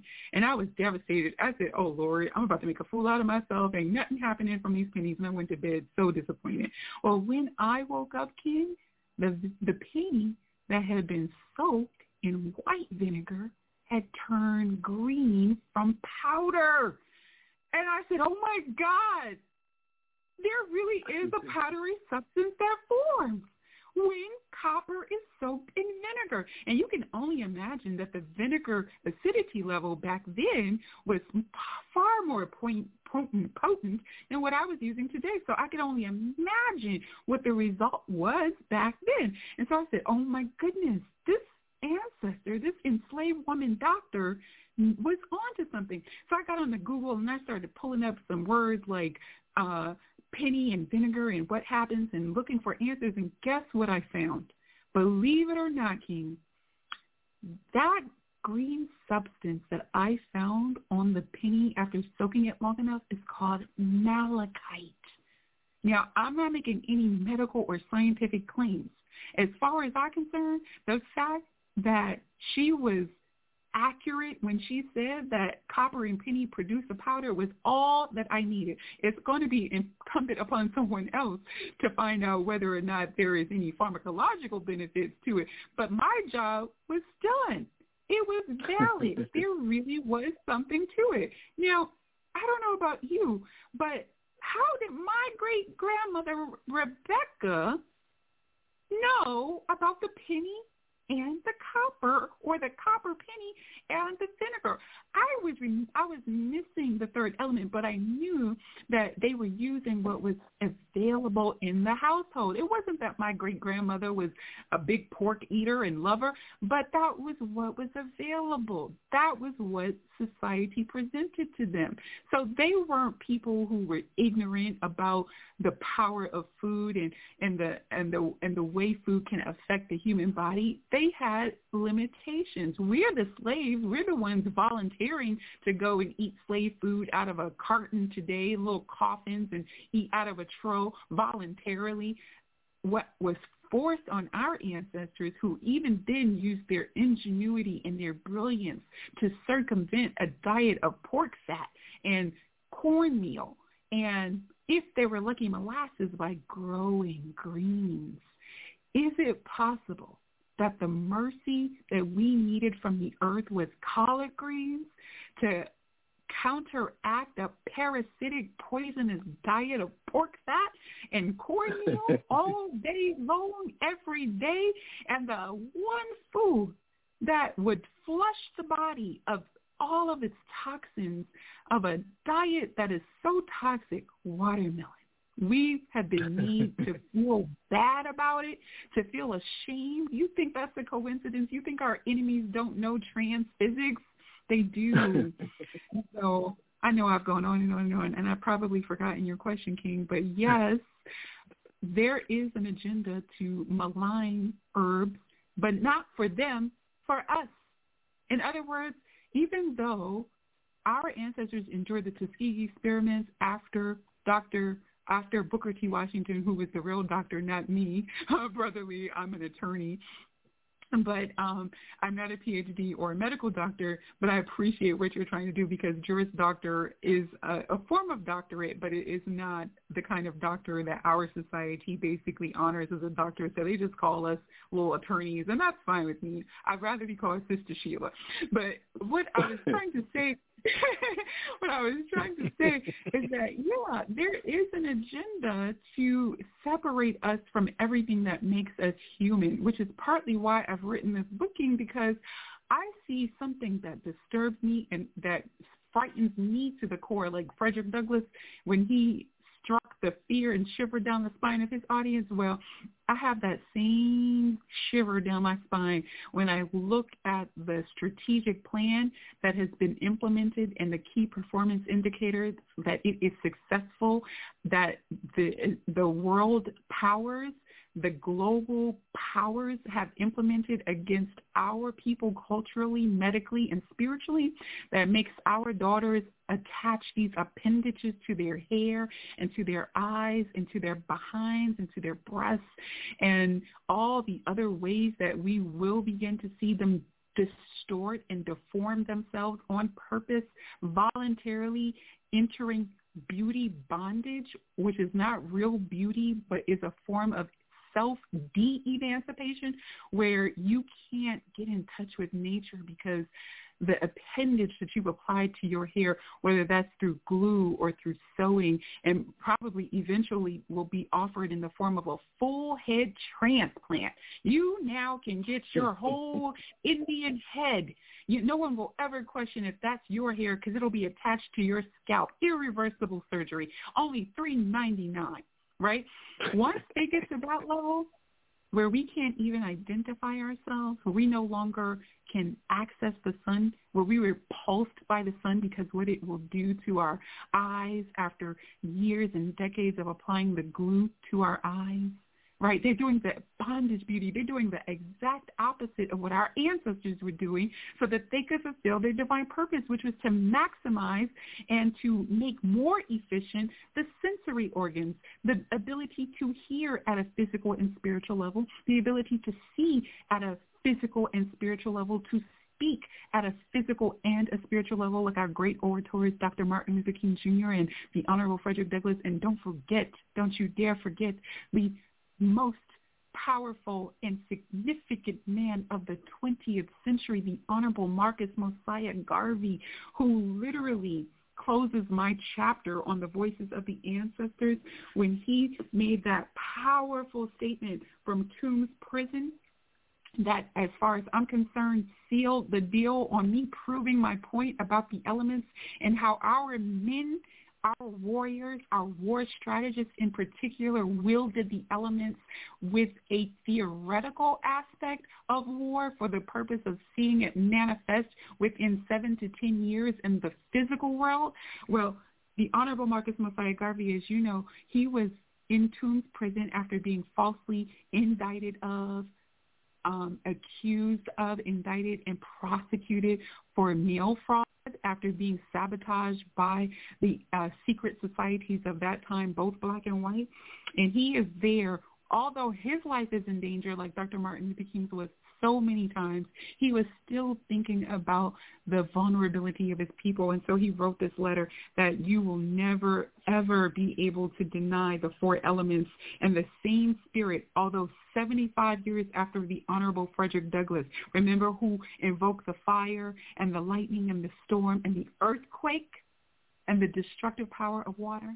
Well, let me let me close that chapter for you if you have any doubt remaining that these men were trans physicists. These were men who were calling on the four elements the forces of nature as a war tool. And he said, if death has power, then count on me in death to be the real Marcus Garvey I would like to be. If I may come in an earthquake or a cyclone or a plague or a pestilence, or as God would have me, then be assured that I shall never desert you or lead your enemies to triumph over you. Look for me in the whirlwind or the storm. Look for me all around you, for with God's grace I shall come and bring with me countless millions of black slaves who have died in America and the West Indies and the millions in Africa to aid you for, for your freedom, liberty, and life. Okay. What One final question, sister. One final mm-hmm. question. One final question. Definitely, this is the final question. But Africa is is literally the center of the world, and in Africa, it's estimated over 45,000 species of plants. 5,000 of which are used for medicinal purposes, but only in Africa. Now, when you think about Africa being the center of the earth, uh, I see it as being strategic. But in that context, when you talk about Africa being strategically located, what role would spirituality play in terms of Africa actually inhabiting the middle of the world?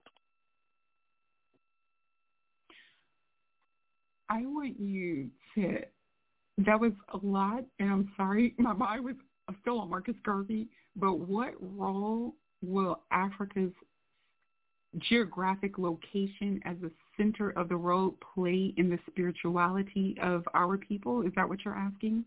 Yeah, I'm asking you. So, so, so if you would look at Africa being centrally located in the world, I'm assuming okay. that you know, given the fact that it's right in the middle, then it has some kind of spiritual significance. So I'm asking you, in your estimation, what do you think in terms of Africa being spiritually situated and also the fact that you have all these these only plants that are, used for medicinal purposes are found well not just in Africa, but most of the plants found for medicinal purposes are found only in Africa. So what is the correlation between that location in the world and the plants that exist in that part of the world and its particular contributions or specific well potential contributions to the world over? Well, I think your question contains the answer in itself. You know, Africa is a place that clearly was blessed by the Most High with all of the abundance to be completely self-sufficient.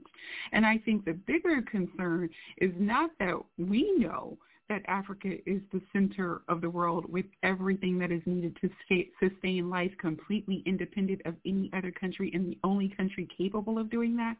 But our enemies also know this. And so the the fight for global power is what is going to show up as one of the greatest challenges because it's a global power for the control of Africa's resources. And so there is a spiritual component to that that requires our enemies to destroy us spiritually and physically by not only disassociating us uh, psychologically from Africa's potential benefits to us as people throughout the diaspora to prevent us from connecting in the kind of way that would allow Africa to move as one body like the Honorable Marcus Mosiah Garvey had intended for us to do by unifying African countries. Because what good is the, the fact that Africa in the north has a cure for one of the deadliest epidemics but the people in Central Africa can't even cross the borders freely to communicate with, access, and trade with the people who might have one piece of the puzzle that we're dealing with as a people. So this global awareness that the world needs Africa is the real issue, not whether or not spiritually it is val- valuable. There's no doubt about that. It's about us being convinced that we need to do something to organize ourselves to take control of those resources and to unify the people in such a way. I mean, I've read recently where these global powers were having a discussion about a unified Africa and a certain country located in Israel said that the unified unification of Africa is not good for us. So that's a force outside of Africa telling other global European powers that they don't want Africa to unify because it's not good for their well-being. That's the problem, King. Okay. Thank you, sister. You're welcome. Next, we will go to our brother Anthony, and we would like to welcome him to Africa on the Move. The mic is yours, brother Anthony. Thank you for having me. Uh, revolutionary greetings, uh, uh, sister.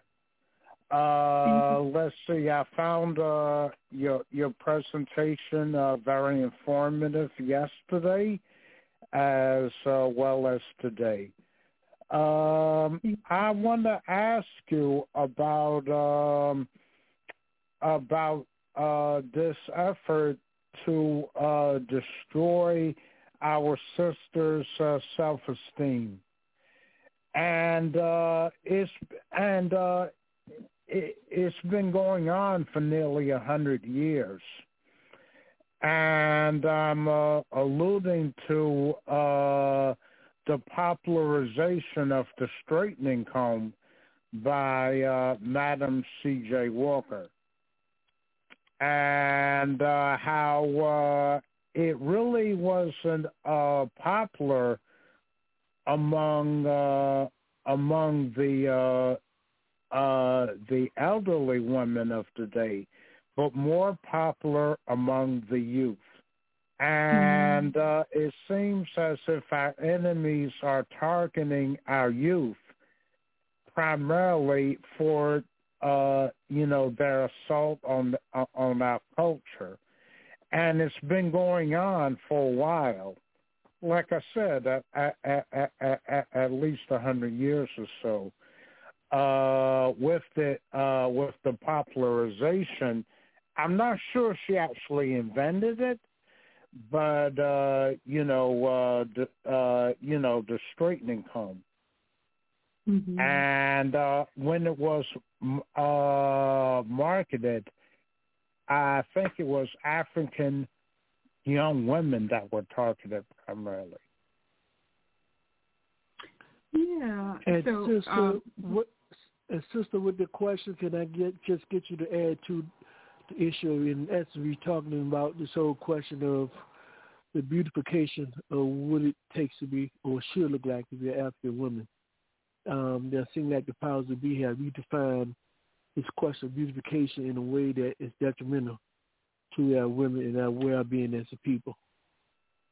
Yeah, well, I think one of the ways that I seek to address that issue is just going to the core of what wellness and health is and um, trying to avoid attacking our daughters because that is the easiest way to have them feel alienated and completely dismiss you.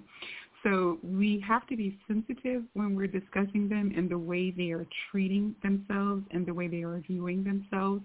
And um, as a group of elders, as the custodians of their lives, a lot of, of us have dropped the ball because it's up to us to teach the children and to exert our influence over them in ways that are more powerful and more um, more productive than what the forces of media have been doing. But this is a war that is virtually impossible to fight without engaging politics, culture, and spirituality. Because if we don't engage those, if we don't teach them that your hair is not an accessory that you can change day to day without having some internal consequences to every organ of your body, especially if you are seeking to alter the divine antenna that your hair was intended to be, the divine electrical conduit between you and the sun, just like the outstretched arms of a tree is reaching towards the sun for energy to transfer and communicate that to its internal organs so that it can produce fruit the answer to that is to convince them that their bodies is a are a temple and a divine machine that must be treated just as intentionally and as carefully as you would treat your car, meaning you would not apply nail polish to your brand new Lamborghini or Jeep or whatever the car is that you value. You won't even treat your cell phone in a certain kind of way because you value that. You want to keep it as safe. You want to you're concerned about how it operates, how the the lens on the camera operates. And I bring the lens because our our eyes operate much like a camera does. And so the glue that we apply to the eye to make it beautiful or to appear to make it more alluring to the feminine essence is the equivalent of putting the glue over your camera lens. You would fight someone before you allow them to do that. Yet your most precious organ, your eyes, this muscle that is so important for you to fulfill your purpose for the community, for your own goals, for your business, for your family, for your children, you subject that eye to all manner of dangerous materials that you don't even know what the long-term consequences are, which ironically will clearly lead to blindness in 10, 20 years because of a key ingredient in it, formaldehyde. Formaldehyde is what allows the embalmer to be effective at preserving the human body, ironically, that looks so full of makeup. Well, that embalming fluid is made up of 30% formaldehyde, which is a carcinogen known known to cause cancer. In fact, they have to use PPE or uh, personal protective gear in order to use embalming fluid inside of their labs to embalm a human body. But they also have to clear the room of anyone else. That's how dangerous embalming fluid is. I think that we are being intentionally directed to embalming ourselves from the things that we're doing to our hair, applying that glue, applying, I mean, you talk about straightening comes king. That's the least of our worries. These sisters are doing some very dangerous things with pounds and pounds of chemicals that they apply to the hair in layer upon layer upon layer upon layer, never thinking, what am I doing to my head? And to the sensory organs that are attached to my head that are exposed through the pores to my bloodstream. What am I actually doing to my body when I am altering my hair in this way. So we definitely have a task before us, but I believe that if we approach our children, our daughters in particular, respectfully, if we honor their humanity and recognize the challenges that they face as they vie to compete for a pool of men that is consistently and increasingly dwindling for marriage or even if marriage is out of the question for relational, sexual, or whatever kind of interaction that they might get so desperately needed from a man who have convinced them, at least in mainstream media, that you have to fit the body type and standard of a white woman or in a worse case scenario or in a Middle Eastern woman in a least case scenario, that you, as you present with your brown skin and your naturally curly hair and your uh, large, thick features, body curves, and otherwise that you're not good enough. See, this is so complicated now, and it's so pervasive, and it's so a part of culture, whether they are aware of it or not. It has to be addressed spiritually, like the brother was saying, mentally and politically from the time they are born. And I and I admonish the kings who are here to please don't think that this book is just for women. This book is for fathers to give you a language so that you can advocate, protect, and provide for your daughters. Never let anyone convince you, whether that's a medical professional or um, a deranged or a dissatisfied mother or spouse, that you don't have access to the rights to your daughter's mental, spiritual, and physical well-being, but you need a language king. You need to have a vocabulary so that you can understand the physiology of your daughters and that you can also teach your sons that because divine self-care, which is what I'm purporting to teach, it's a holistic form of training because it focuses women on the head, not just the hair. The head, which includes the eyes, the mouth, the ears, and the nose, and how these particular sensory organs work, as well as the womb, as well as the feet. When we focus women on these three key areas, which our enemies have also focused their attention to, but in a deep emancipative way, then we can explain to them logically why they need to be very careful about preserving these organs for both freedom and health. Because can you imagine the number of women that go missing each and every day, black women who are unaccounted for and accounted for? What percentage of them are women who have subjected themselves to surgery in other countries or underground surgical centers?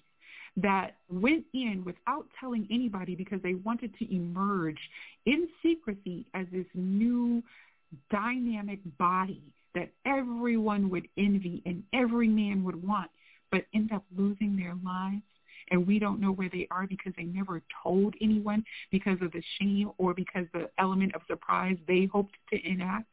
So fathers, you have an important role about educating your daughters about the dangers of trying to adhere to this beauty standard voluntarily and involuntarily.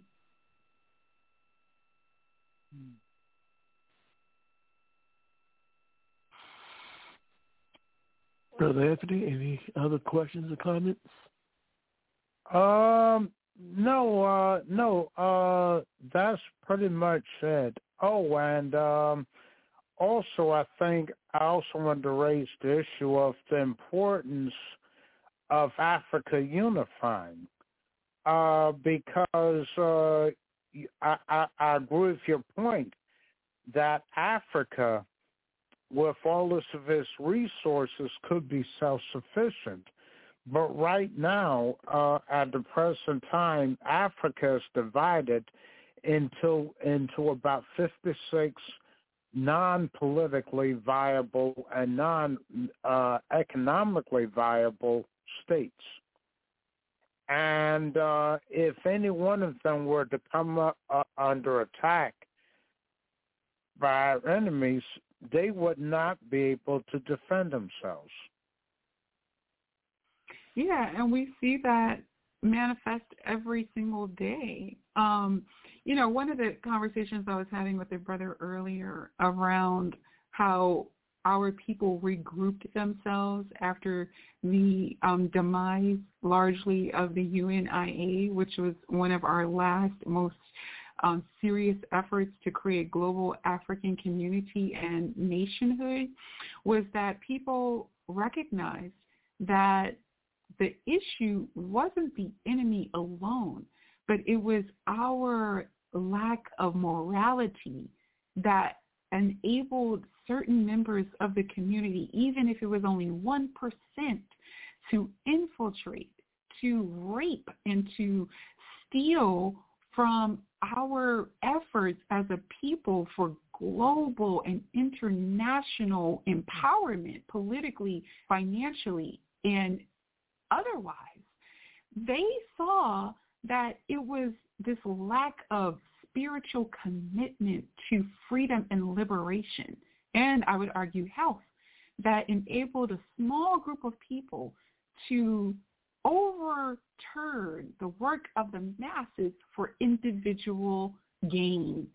And I think that logically they felt the solution to that in whatever they did next after the UNIA was to form a bond around a moral principle which often looked like religion.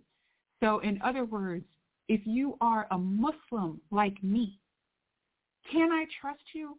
Can I can I turn my back on you and wake up alive without a knife in my back? Can we serve the same God? Will that now enable us to move forward in our efforts for freedom and life? In other words, what they saw was black folk did not share a common belief in the purity of freedom and liberation and respect for each other as human beings such that we would never place our personal advancement over the advancement of the entire group. And so from that, we see the Moorish Science Temple. From that, we saw the Nation of Islam. From that, we saw the rise of the Hebrew nations. From that, we saw even the Nuwaubian nation or the Ansaaru Allah community and various others that we might not know about in Africa and throughout the diaspora. Another effort to try to continue the work, but to have some semblance of unity spiritually, consciously, and otherwise that wasn't just political or financial because they clearly could see that politically people were content with having financial and political gain for themselves, W.E.B. Du Bois and others, right? And so I think you're right that we have to look at that again, but we are faced with an even greater challenge that technology presents us with a greater dynamic where satellites are in the air and African people in leadership oftentimes are convinced that there are no consequences greater than not conforming to global European powers. Thank you, Mr. That's it. Okay. Mm-hmm. We'll go from Brother Anthony to Sister Eleanor. Sister Eleanor, are you there? Your question or comments? Sister Eleanor. Good evening. Okay, um, Sister uh, Attorney Sheila Brown, Dr. Sheila Brown. This is a fascinating show, and I can't thank you enough for shedding insight into healing and the importance of spirituality with our healing and maintaining our health. Where in this country, Africans as a as a whole have uh, the lowest uh, quality of life in terms of health results amongst all people.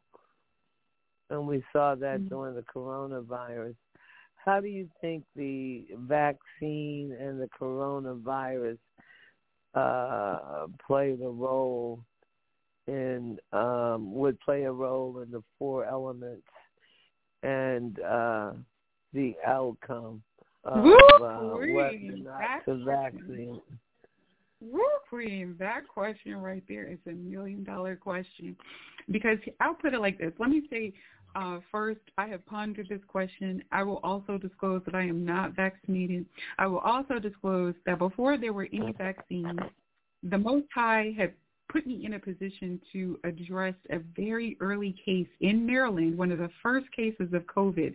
Do not ask me how it landed in my lap, but it did land in my lap and a sister who I know and had known for years who had a chronic autoimmune disease and had clearly gotten COVID before the hospitals in Maryland at Holy Cross were even willing to give the test. They sent this sister home to die. And because there was no other recourse, this queen called me and she said, Sheila, I'm looking for some of your divinity soup, which is a powerful soup that I make in honor of our ancestors' brilliance that infuses collard greens in a vegan, gluten-free recipe. She was asking for that soup, but really what she was asking for something more. She was asking for help. And so I was at the height of my career and I was writing books and I didn't really want to be bothered, but there was something in this queen's voice that struck my soul and I decided that it was better to assist her with healing than to try to have to plan a funeral and that I had something to offer her. And so I meditated on what it was because we didn't know anything about COVID at the time. And I I I just I attuned, attuned myself to what I now realize was transphysics, which is the ability to have access to some knowledge about healing and wellness and liberation that might not appear in the books. And so after doing this work and bathing spiritually and engaging in prayer and cleansing my home so that I could engage in divine work of healing, I was given five powerful tools that involved the four elements of air, fire, earth, and water. And that when I tell you, when that sister received the information and followed the guidance to the T, that she was completely negative of COVID within 30 days, just like I advised her she would be, and called me excited on the 30th day, oh, my test is negative. And I was like, of course it is. What did you think would happen when divine intention couples with this kind of wisdom of essential oils and plants and the spiritual work that needs to get done? And I'm not talking anything spooky. I'm talking some clear essential oils that I had been using for years to help my own child and I um, avoid colds and flus, coupled with some herbs and some plants that I knew would be effective in boosting and removing mucus from the body and even helping to remove parasites from the body, which would uh, definitely pose an impediment um, to the body healing naturally. And when I tell you, this queen reversed that condition before there was anything such as a disease. I knew that there was no need to even explain it. But from a political perspective, let me tell you this. As someone who has seen how our laws and our systems operate from a strategic level in more ways than one, I said this. Let me tell you. When we think about the fact that every human being on this planet is told that you are a culmination of your past, meaning that in order for someone to determine whether or not you are qualified and trustworthy enough to get financial um, loans for a house or a business, they examine you for at least seven years. They look back, you could have been 18 years old or 16 years old and had a credit card too mature, prematurely and, and you've ruined that. But now you're 28 and you, you're ready to buy a house or a car. Well, they don't care that you're 28 and 10 years more mature than you were or seven years more mature you were that you now have a steady job and you're married or you're just living a little bit better. They say, oh no, your past, catch me now, your past behavior indices for what your propensity to behave like in the future is. Now, I say that to say that our government, our financial institutions, our banks hold the principle true that a person should be judged today and in the future and using what they have done in the past to decide what their lifestyle will be like in the future, well, we need to do the same thing, except for with a governmental body, we need to multiply that by at least 1,000. So don't tell me the Tuskegee experiment was over some hundred years ago. It's in the past. No, as black folk, we need to be able to examine the last 7,000 years of a governmental agency. And so since this nation is nowhere near 7,000 years, we are definitely within our right to examine its behavior medically towards us over the last 70 years, over the last 200 years. You understand where I'm going with this? So don't tell me that you can look at my behavior and use that to decide whether or not I'm qualified, I'm trustworthy, I'm able of making more uh, trustworthy behavioral decisions financially if I can't do the same for you. I hope y'all see where I'm going with this.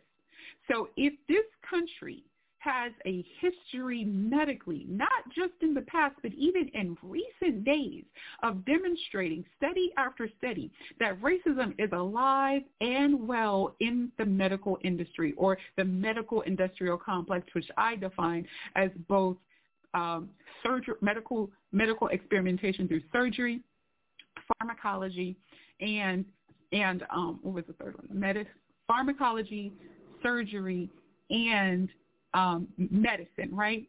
So I'm, I'm missing a point because I was going somewhere else. But there's three large components. It's experimentation, it's surgery, and pharmacology. That's what I was trying to say. So if these three complexes that make up the medical industrial complex have demonstrated even in the last 200 years, but we know that this has been going on, Dr. J. Marion Sims, for far longer and it is a part of even recent studies that show that present day doctors and students believe that black folk have a greater tolerance for pain because their skin is thicker, then you better you better think twice about any medical procedure that is being proffered to you, especially experimental, before you take it. Not saying I, I am saying I'm saying look at the history just like they look at ours to determine what their behavior is, the potential for it is in the future. What indices does any black person have when black women who are celebrities and who are lawyers are going into hospitals and complaining that they are being mistreated, that they are walking into the hospitals, perfectly healthy women, and walking out dead not walking out, obviously, but coming out in the same condition, uh, unable to come out in the same condition that they walked into the hospital with, even though they were perfectly healthy, we have to ask the intelligent questions and be courageous enough to deal with the consequences of those answers. And trust that there is another solution, a therapeutic process that enabled Mother Harriet Tubman to address the monkeypox without fear. Now, I'm not saying by any stretch of the imagination that Western medicine does not have something to offer us because it often just validates what our ancestors, present and past, have been doing already. They're simply confirming what Grandma Betty knew, what Great-Grandma Rebecca knew, what your grandmama knew, right? But there are some powerful advantages to the scientific advancements that have been made. However, that does not absolve us of our political and spiritual responsibility to recognize who we are dealing with and what they truly think about us.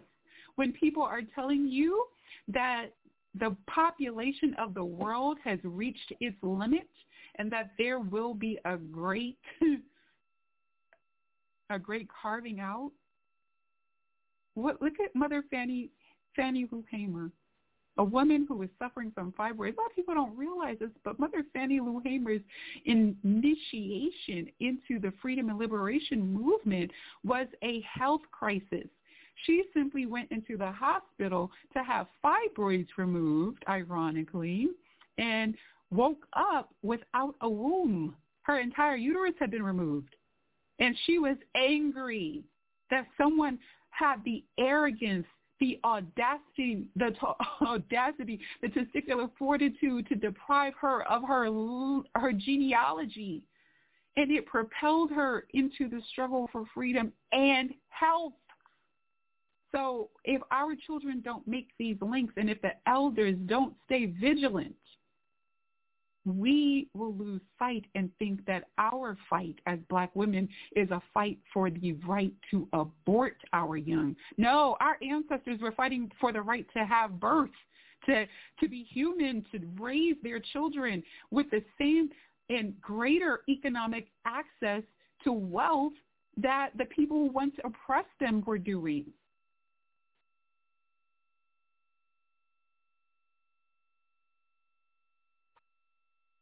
Sister Eleanor, you have a question or comment? Yes, yes, I do have a comment. I thought that was uh, um, fascinating. And Fannie Lou Hamer, I had no idea that they had given her a hysterectomy.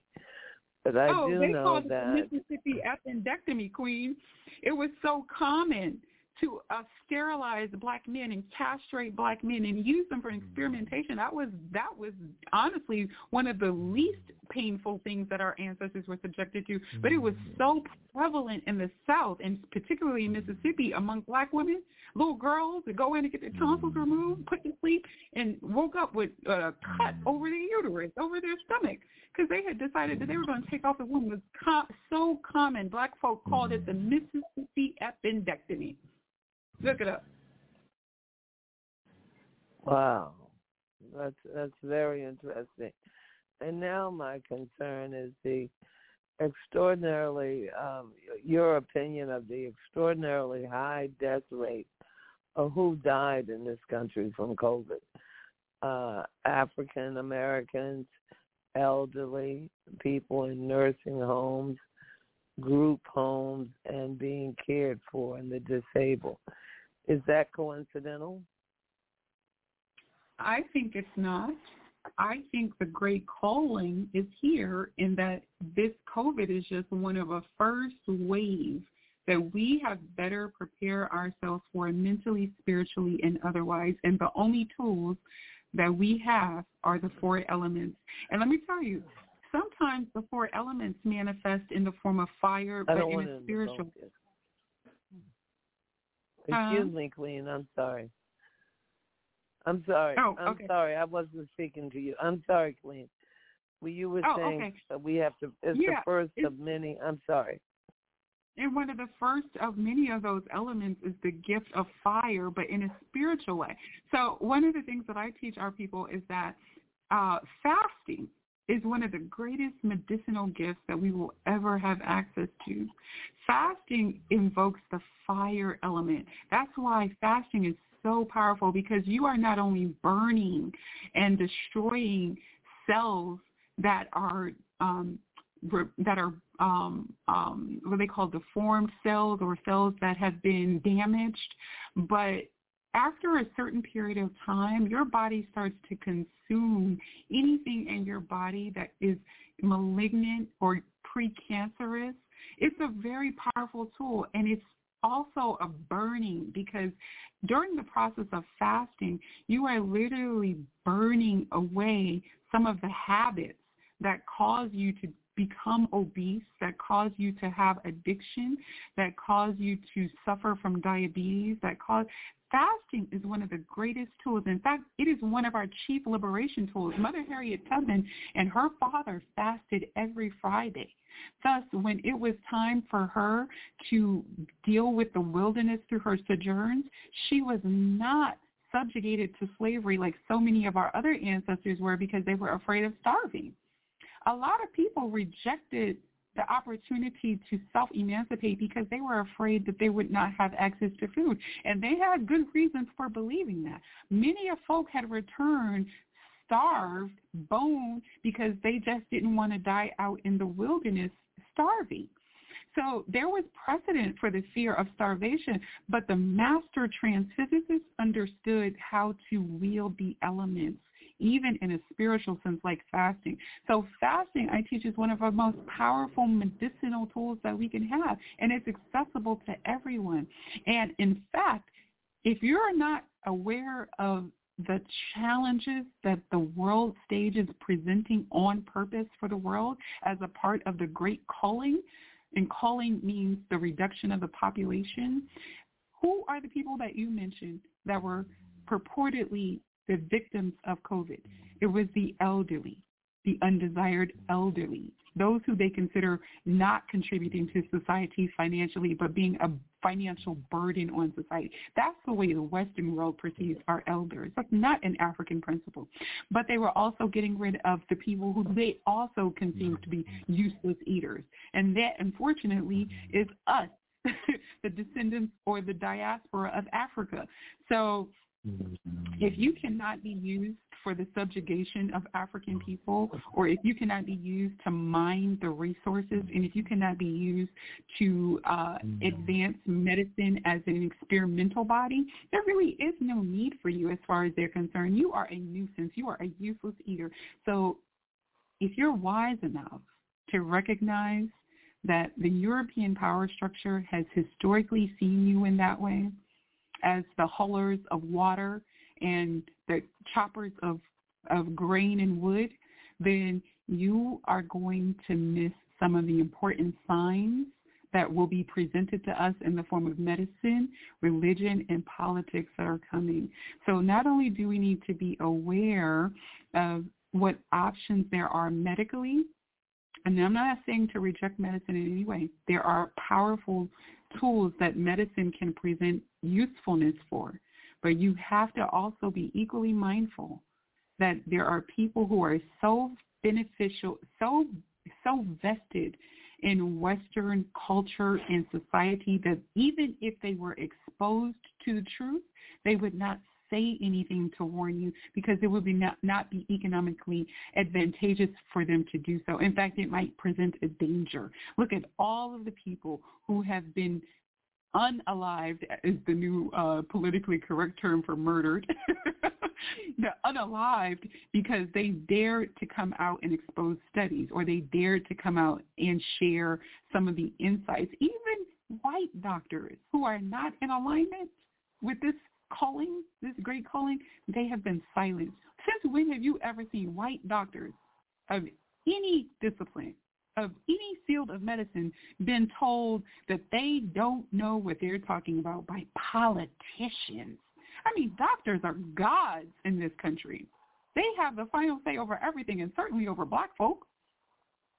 But now, even white doctors who are not aligning up with the storyline of how they expect the therapy for COVID and any other variation of it to be, they are being told that they are invalid, we better be paying very close attention.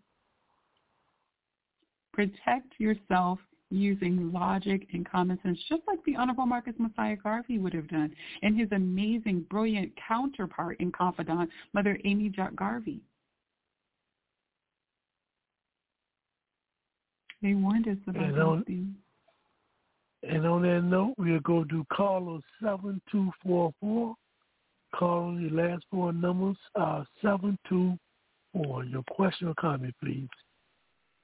Peace and power, Brother Africa and uh, the panelists and it's uh, Africa on the Move show. This is your brother Equani, uh, calling from South Carolina. I will that everybody is well and a great show.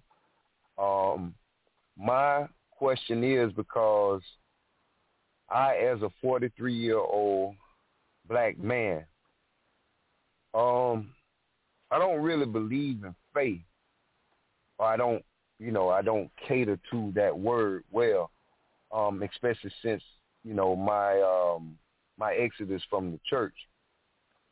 But I can say that my my father had uh, he was diagnosed with cancer maybe about nine years ago, nine to ten years ago. He he passed away in 2014 from several different um, cancers. And um, I had an aunt that passed away like four years prior to him, and she passed away from Crohn's disease. And I can recall myself avidly trying to assist them with trying to find out you know, uh, different modalities of healing themselves, and you know, and that's what kind of prompted me to get on my diet and get in my journey.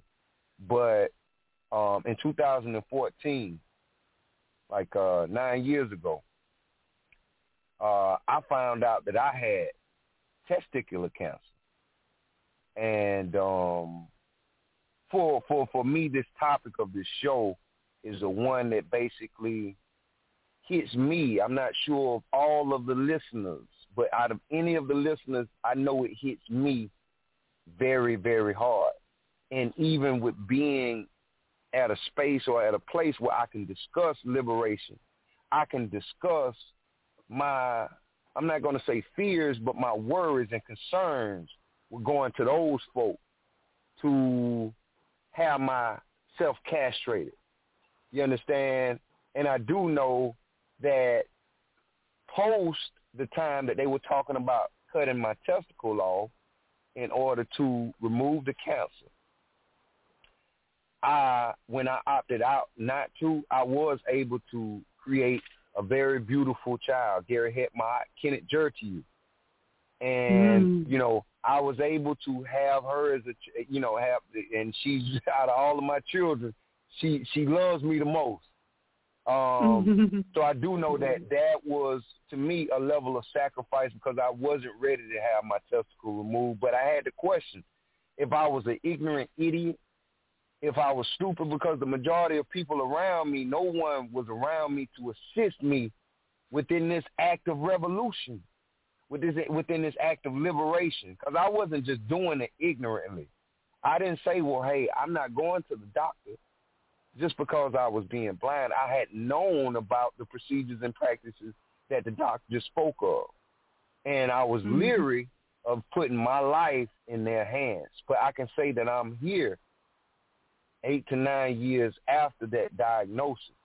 And I stand with question of how I can assist myself and also others. There's another brother from my from my my I'm from a small place in South Carolina so a lot of times we aren't privy to having the knowledge of holistic healers, health practitioners, functional. They they don't t- even. I have a little homeboy. I'm helping him, and they put him on hospice.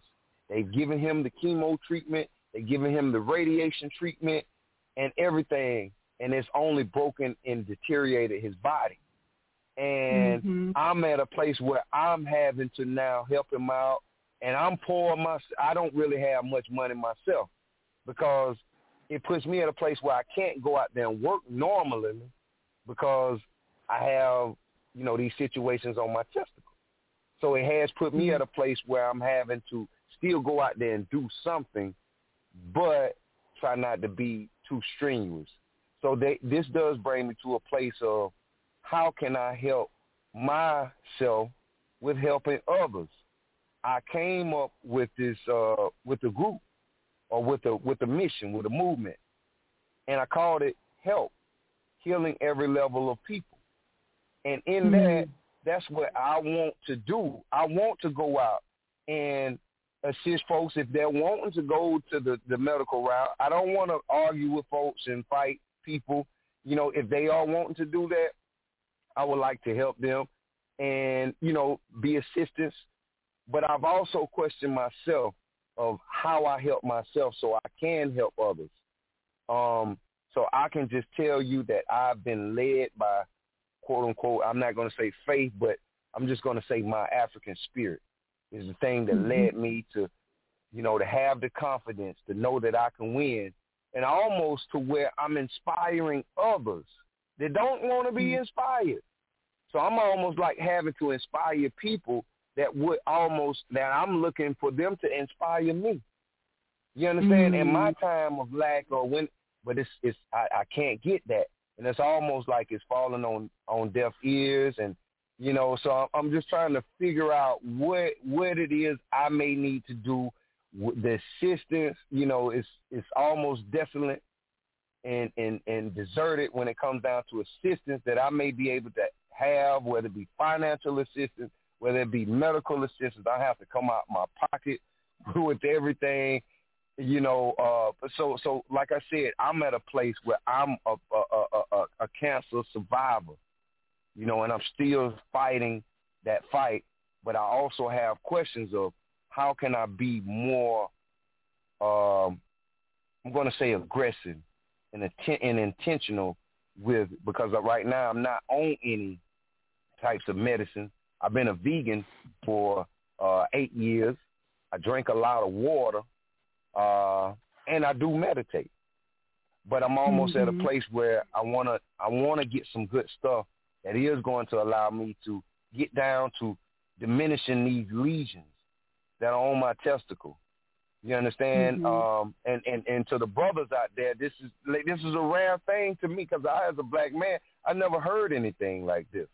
You know, and what mm-hmm. to do in these types of situations. So, you know, I wanted to present myself to you in front of the in front of the panel as it relates to me wanting to help myself and help other Africans in order to not be in this situation, in order to, you know, have more clarity, more uh, uh, attention to what those folks will try to do to you. Asha King, thank you for being so transparent and thank you for your bravery and for your um, willingness to take responsibility for your health and wellness. Um, there are three points that come to my spirit that I want to share with you um, that relate to your topic about persevering. Um, the one about faith, um, your attitude has enabled you to create the dynamic that allows a human being to persevere in the face of adversity. The words that we use um, are just representations of the intentions that we have. So if a person who doesn't have your best interest says, what's up? As opposed to a person who says, hey, what's up? Same word, but different intentions. One of them might indicate you got a problem with me, and the other one might mean, hey, I haven't seen you in a long time. How are you? Same words, different sets of intentions. So the word faith could just mean for you, and I'm not here to argue whether or not you use the word itself, but I just wanted to emphasize that you're on the right path. Your decision to live is partially responsible for you living. The other thing that I want to bring to your attention is that you've already taken the right step in having a vegan diet, and that has probably extended your life in many ways and will continue to do so.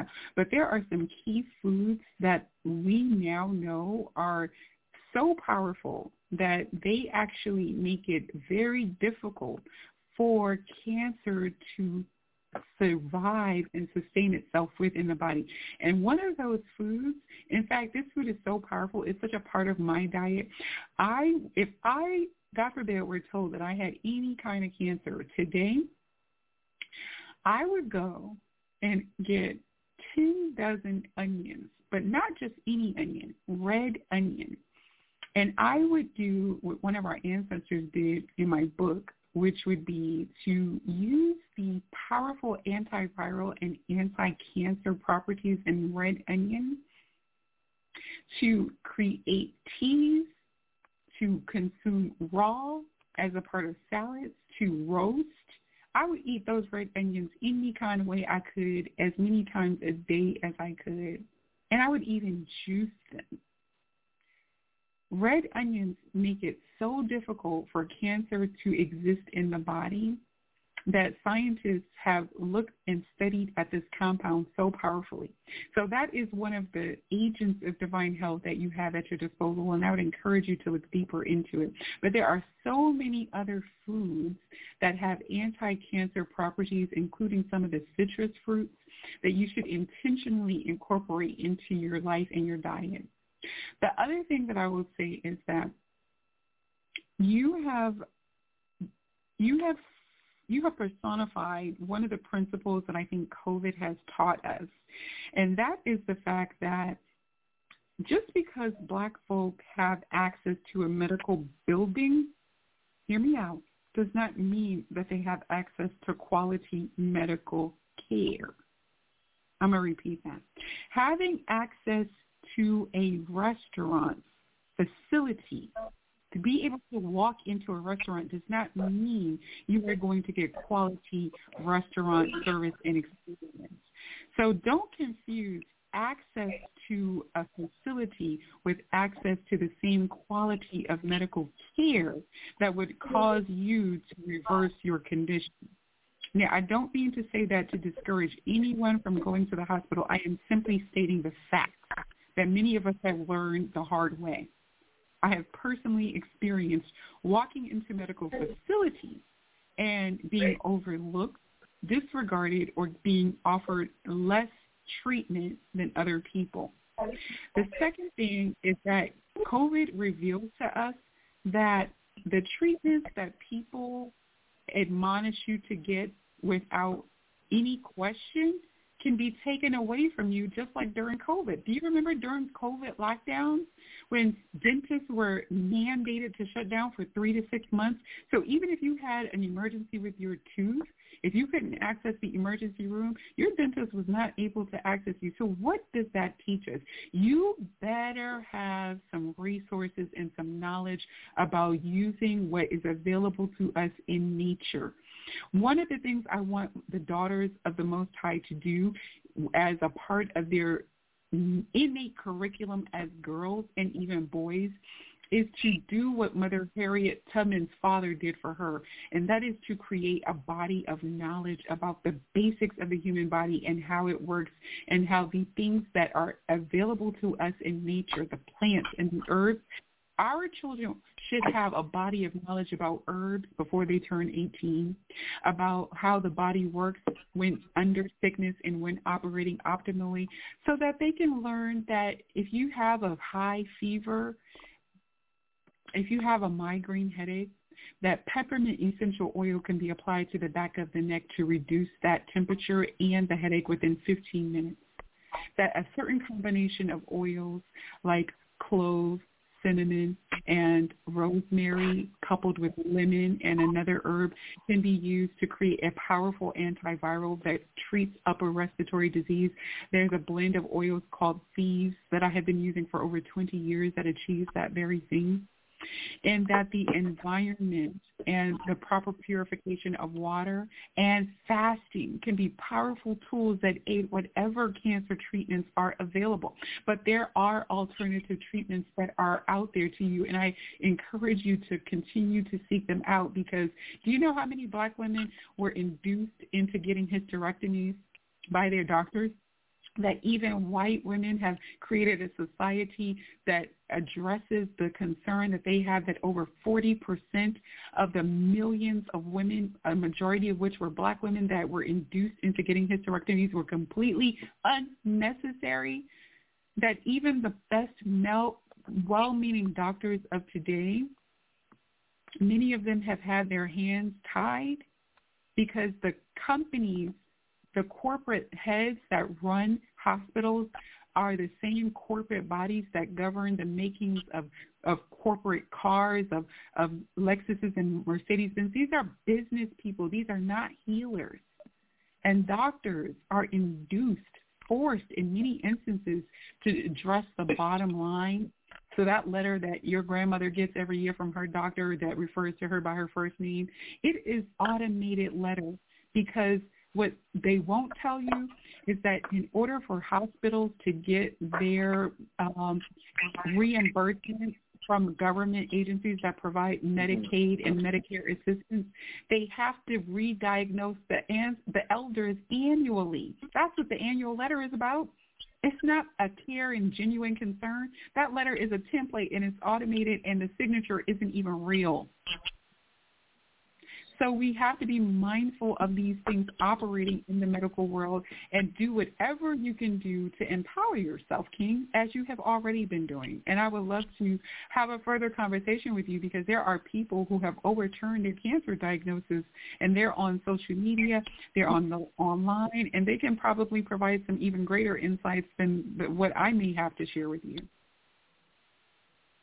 My number is 301 388 5273. That's 301? Text, mm-hmm. 301. Uh-huh. 5273. And my um, email is info at SheilaBrownSpeaks.com. At info at Sheila Brown. Speaks.com. Okay. And let's start connecting the dots. You're already yes, on the ma'am. right track. and and and and I want to again thank you, thank uh you know the great brother Africa and the the the the, the show Africa on the Move because I feel more comfortable speaking about you know my my position and my path with you all, especially as it relates to elders, because the tip of the, majority of the time I bring my situation to a lot of people, you know, it falls on deaf ears. You know, a lot of people around me aren't concerned. You know, they they they they seem to say they they they may love, but uh, you know, I wonder if they even know how to. You know, and I and I'm sure they don't know. So I do want to connect with you and you know, like I said, I have my my little friend uh CJ and and he's doing great because they wrote him off. They he was supposed to be dead, you know, as it relates to the cancer and you know, but I want to be able to help him and help others that may not have the money to go out there and get the expensive herbs or the other supplements and things like that, but they do want to live. Um so I humbly appreciate you, doctor. Uh thank you for your time and you know, of course, thank always thanking uh, Africa on the Move. Great show. Thank you, King. And y'all gonna get me in trouble calling me doctor.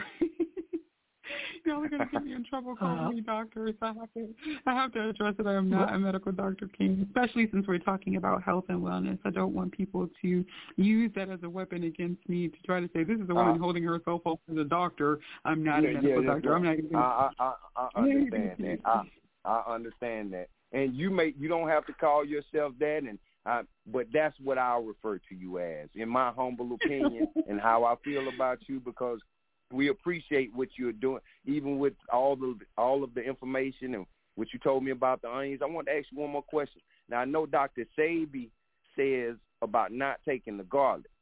Is garlic good or bad? Because I've heard a lot of good things about the garlic as it relates to cancer. Let me tell you something. I have had the kind of experiences that have introduced me to starvation or feeling intense pangs of hunger, and now I understand why I had to go through that.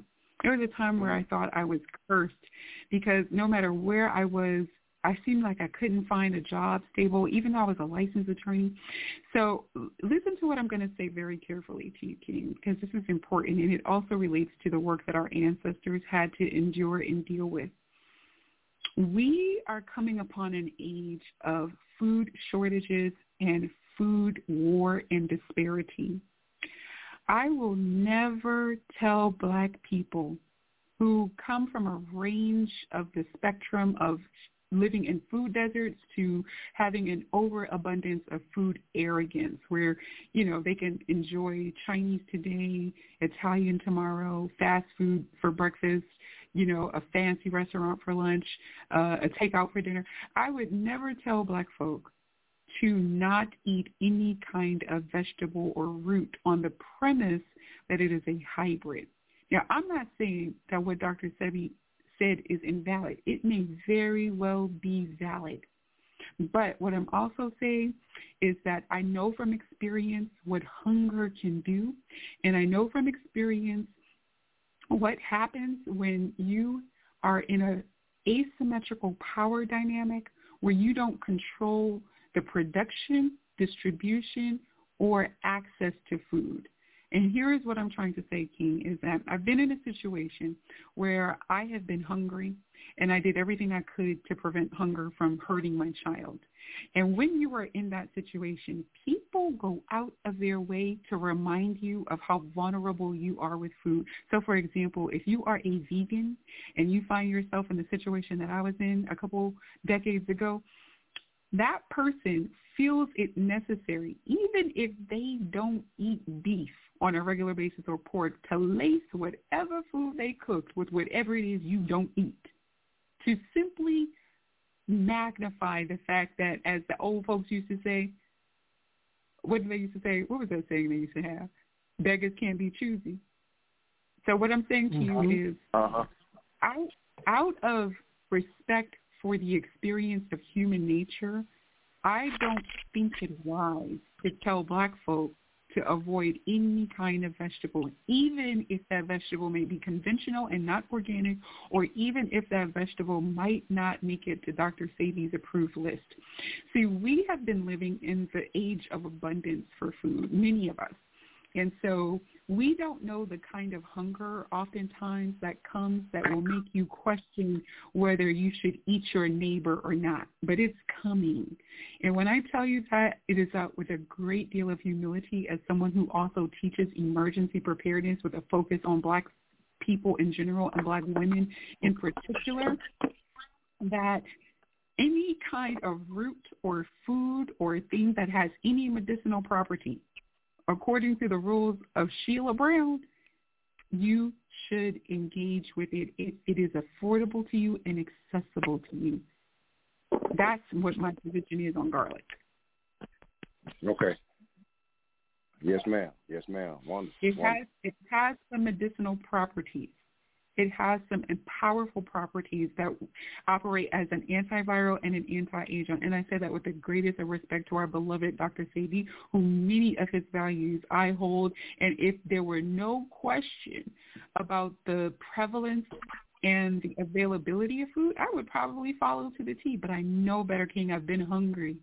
You be Mm-hmm, careful about that Okay. attitude about food, because the same people who are teaching that um, that that privileged doctrine about food will in an instance of the right kind of conditions or the wrong kind of conditions will eat will beat you over the head for a, a dead snake. See, we've been so blessed in the West in spite of the racism we've experienced that for the majority of us we have not known that kind of hunger, but it is coming when you have a humility around food and you eat and try to grow whatever you can naturally, and as long as you can be a vegan naturally, you do it. But be aware that there are times that are approaching where you may find yourself eating things that you would never eat under normal circumstances. And I'm not advocating for eating meat because I'm a vegan myself, but I know for a fact from experience that that kind of food arrogance can be easily stripped away from you. Why do you think they show these movies with our ancestors? People who are very proud and intelligent would have that food tossed around them in a trough like pigs and would go for it because there are people who have power to reduce you to animalhood if they choose to, and that's just a sad Mm, reality. Mm, mm. And I guess that shows the importance that we should have of not only having a vegan diet or veg- vegetable diet, but actually growing our own gardens and growing our own, having our own food sources. Amen. And I don't mean to cause Yes. any co- interruptions with you with that word, but I'm saying I should. Oh yes, ma'am. Yes, ma'am. You you family though. Yes, ma'am. Yes, ma'am. Yes, ma'am. I appreciate you. Let me raise this question with you, sister, sister, before we um, go to our station break and start closing out this program. In the area health, if you've been reading for the last five, six, seven, eight, ten years, all of a sudden in the medical field, when it comes to African people, we make up about 13% they claim of the population but they are near 80% on dialysis for those who own dialysis. And one of the conditions for having Africans on dialysis, they say, is that, but they can't quite explain it, is that a lot of Africans, for some reason or other, is now coming up with this concept of what they are calling kidney disease, a kidney disease. I don't know if you know anything about what is this kidney disease and how do we go about dealing with this question of um, our body not being in the alkaline state. What is your response to that? you know, King. Um, How you can know, we there's a maintain more of a healthy, functioning kidneys? For some reason, our kidneys is being being attacked, and they are claiming that will lead to dialysis. But for some reason or Mhm. other, the kind of behavior and attitude what they described to help cause or damage kidneys, kidney, people kidneys, kidneys, kidney, ooh, their kidney should apply more to other races, particularly more so than Africans. When you talk about large concentration of people drinking beer and doing other things, seem like Europeans would dominate that category of, of kidney problems more so than Africans. But what is just your general mm-hmm. take on this phenomenon that's going on now?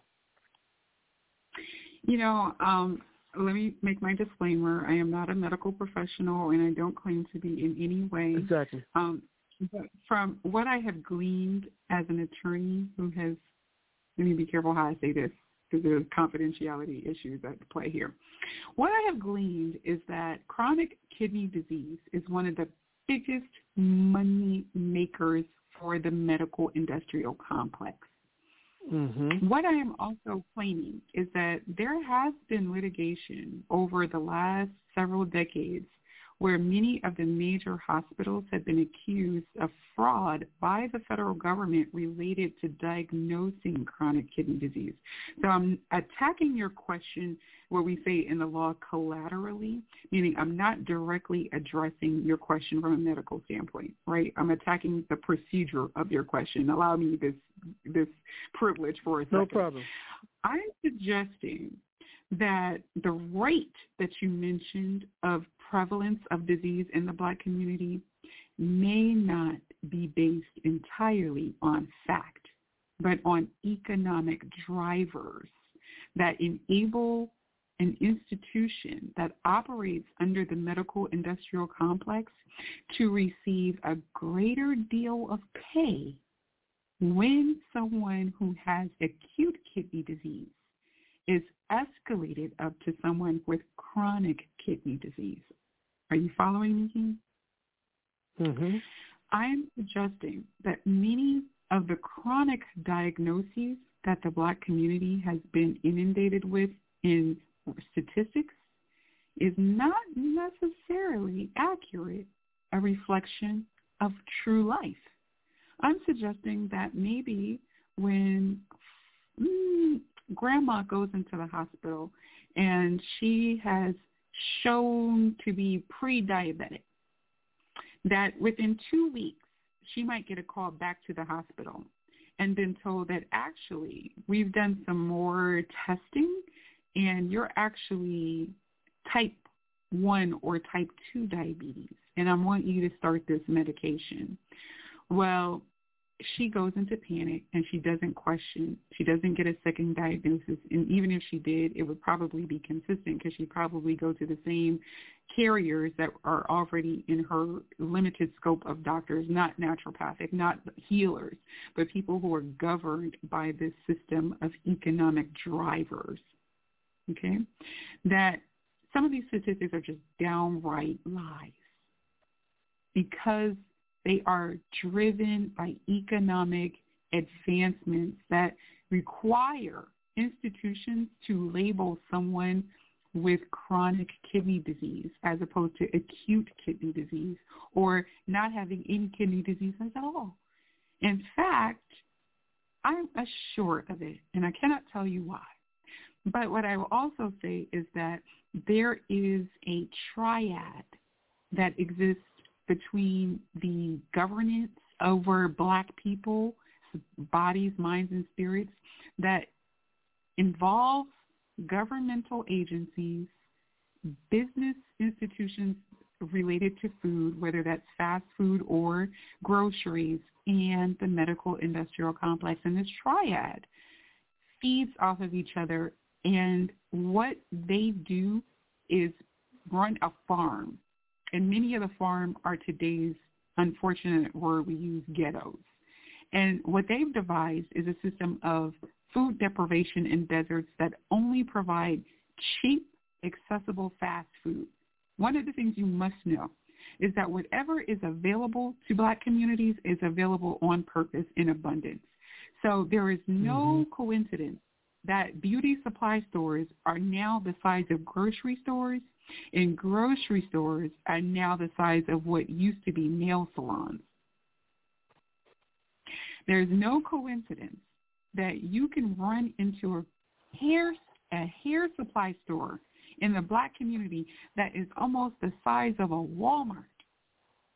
But the stores that used to be corner grocery stores that grandma can run to and get a little thing of lettuce and a little thing of butter and even a little bit of cheese, those are now the size of a small nail salon only offering canned goods, sodas, and a few non-perishable items like baking soda and dishwashing liquid.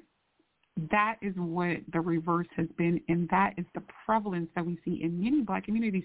In fact, there have been research that shows even wealthy black people have reduced options for grocery stores almost at a ratio of one to eight, meaning that in certain white communities, there are eight times the number of grocery stores in a white neighborhood than there are in a black hey, wealthy neighborhood. Hey, Queen, what to have to do, unfortunately, and maybe to have to bring you back next week because there was a few other issues we want to deal with you.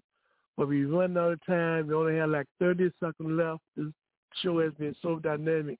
We would like to see if we can get you to come back next week to continue the discussion. We'd like to thank everybody for tuning in. Uh, this is Africa Move every Sunday evening at 7 p.m. And um, we see you next week, and we thank everyone. This has been Africa on the Move.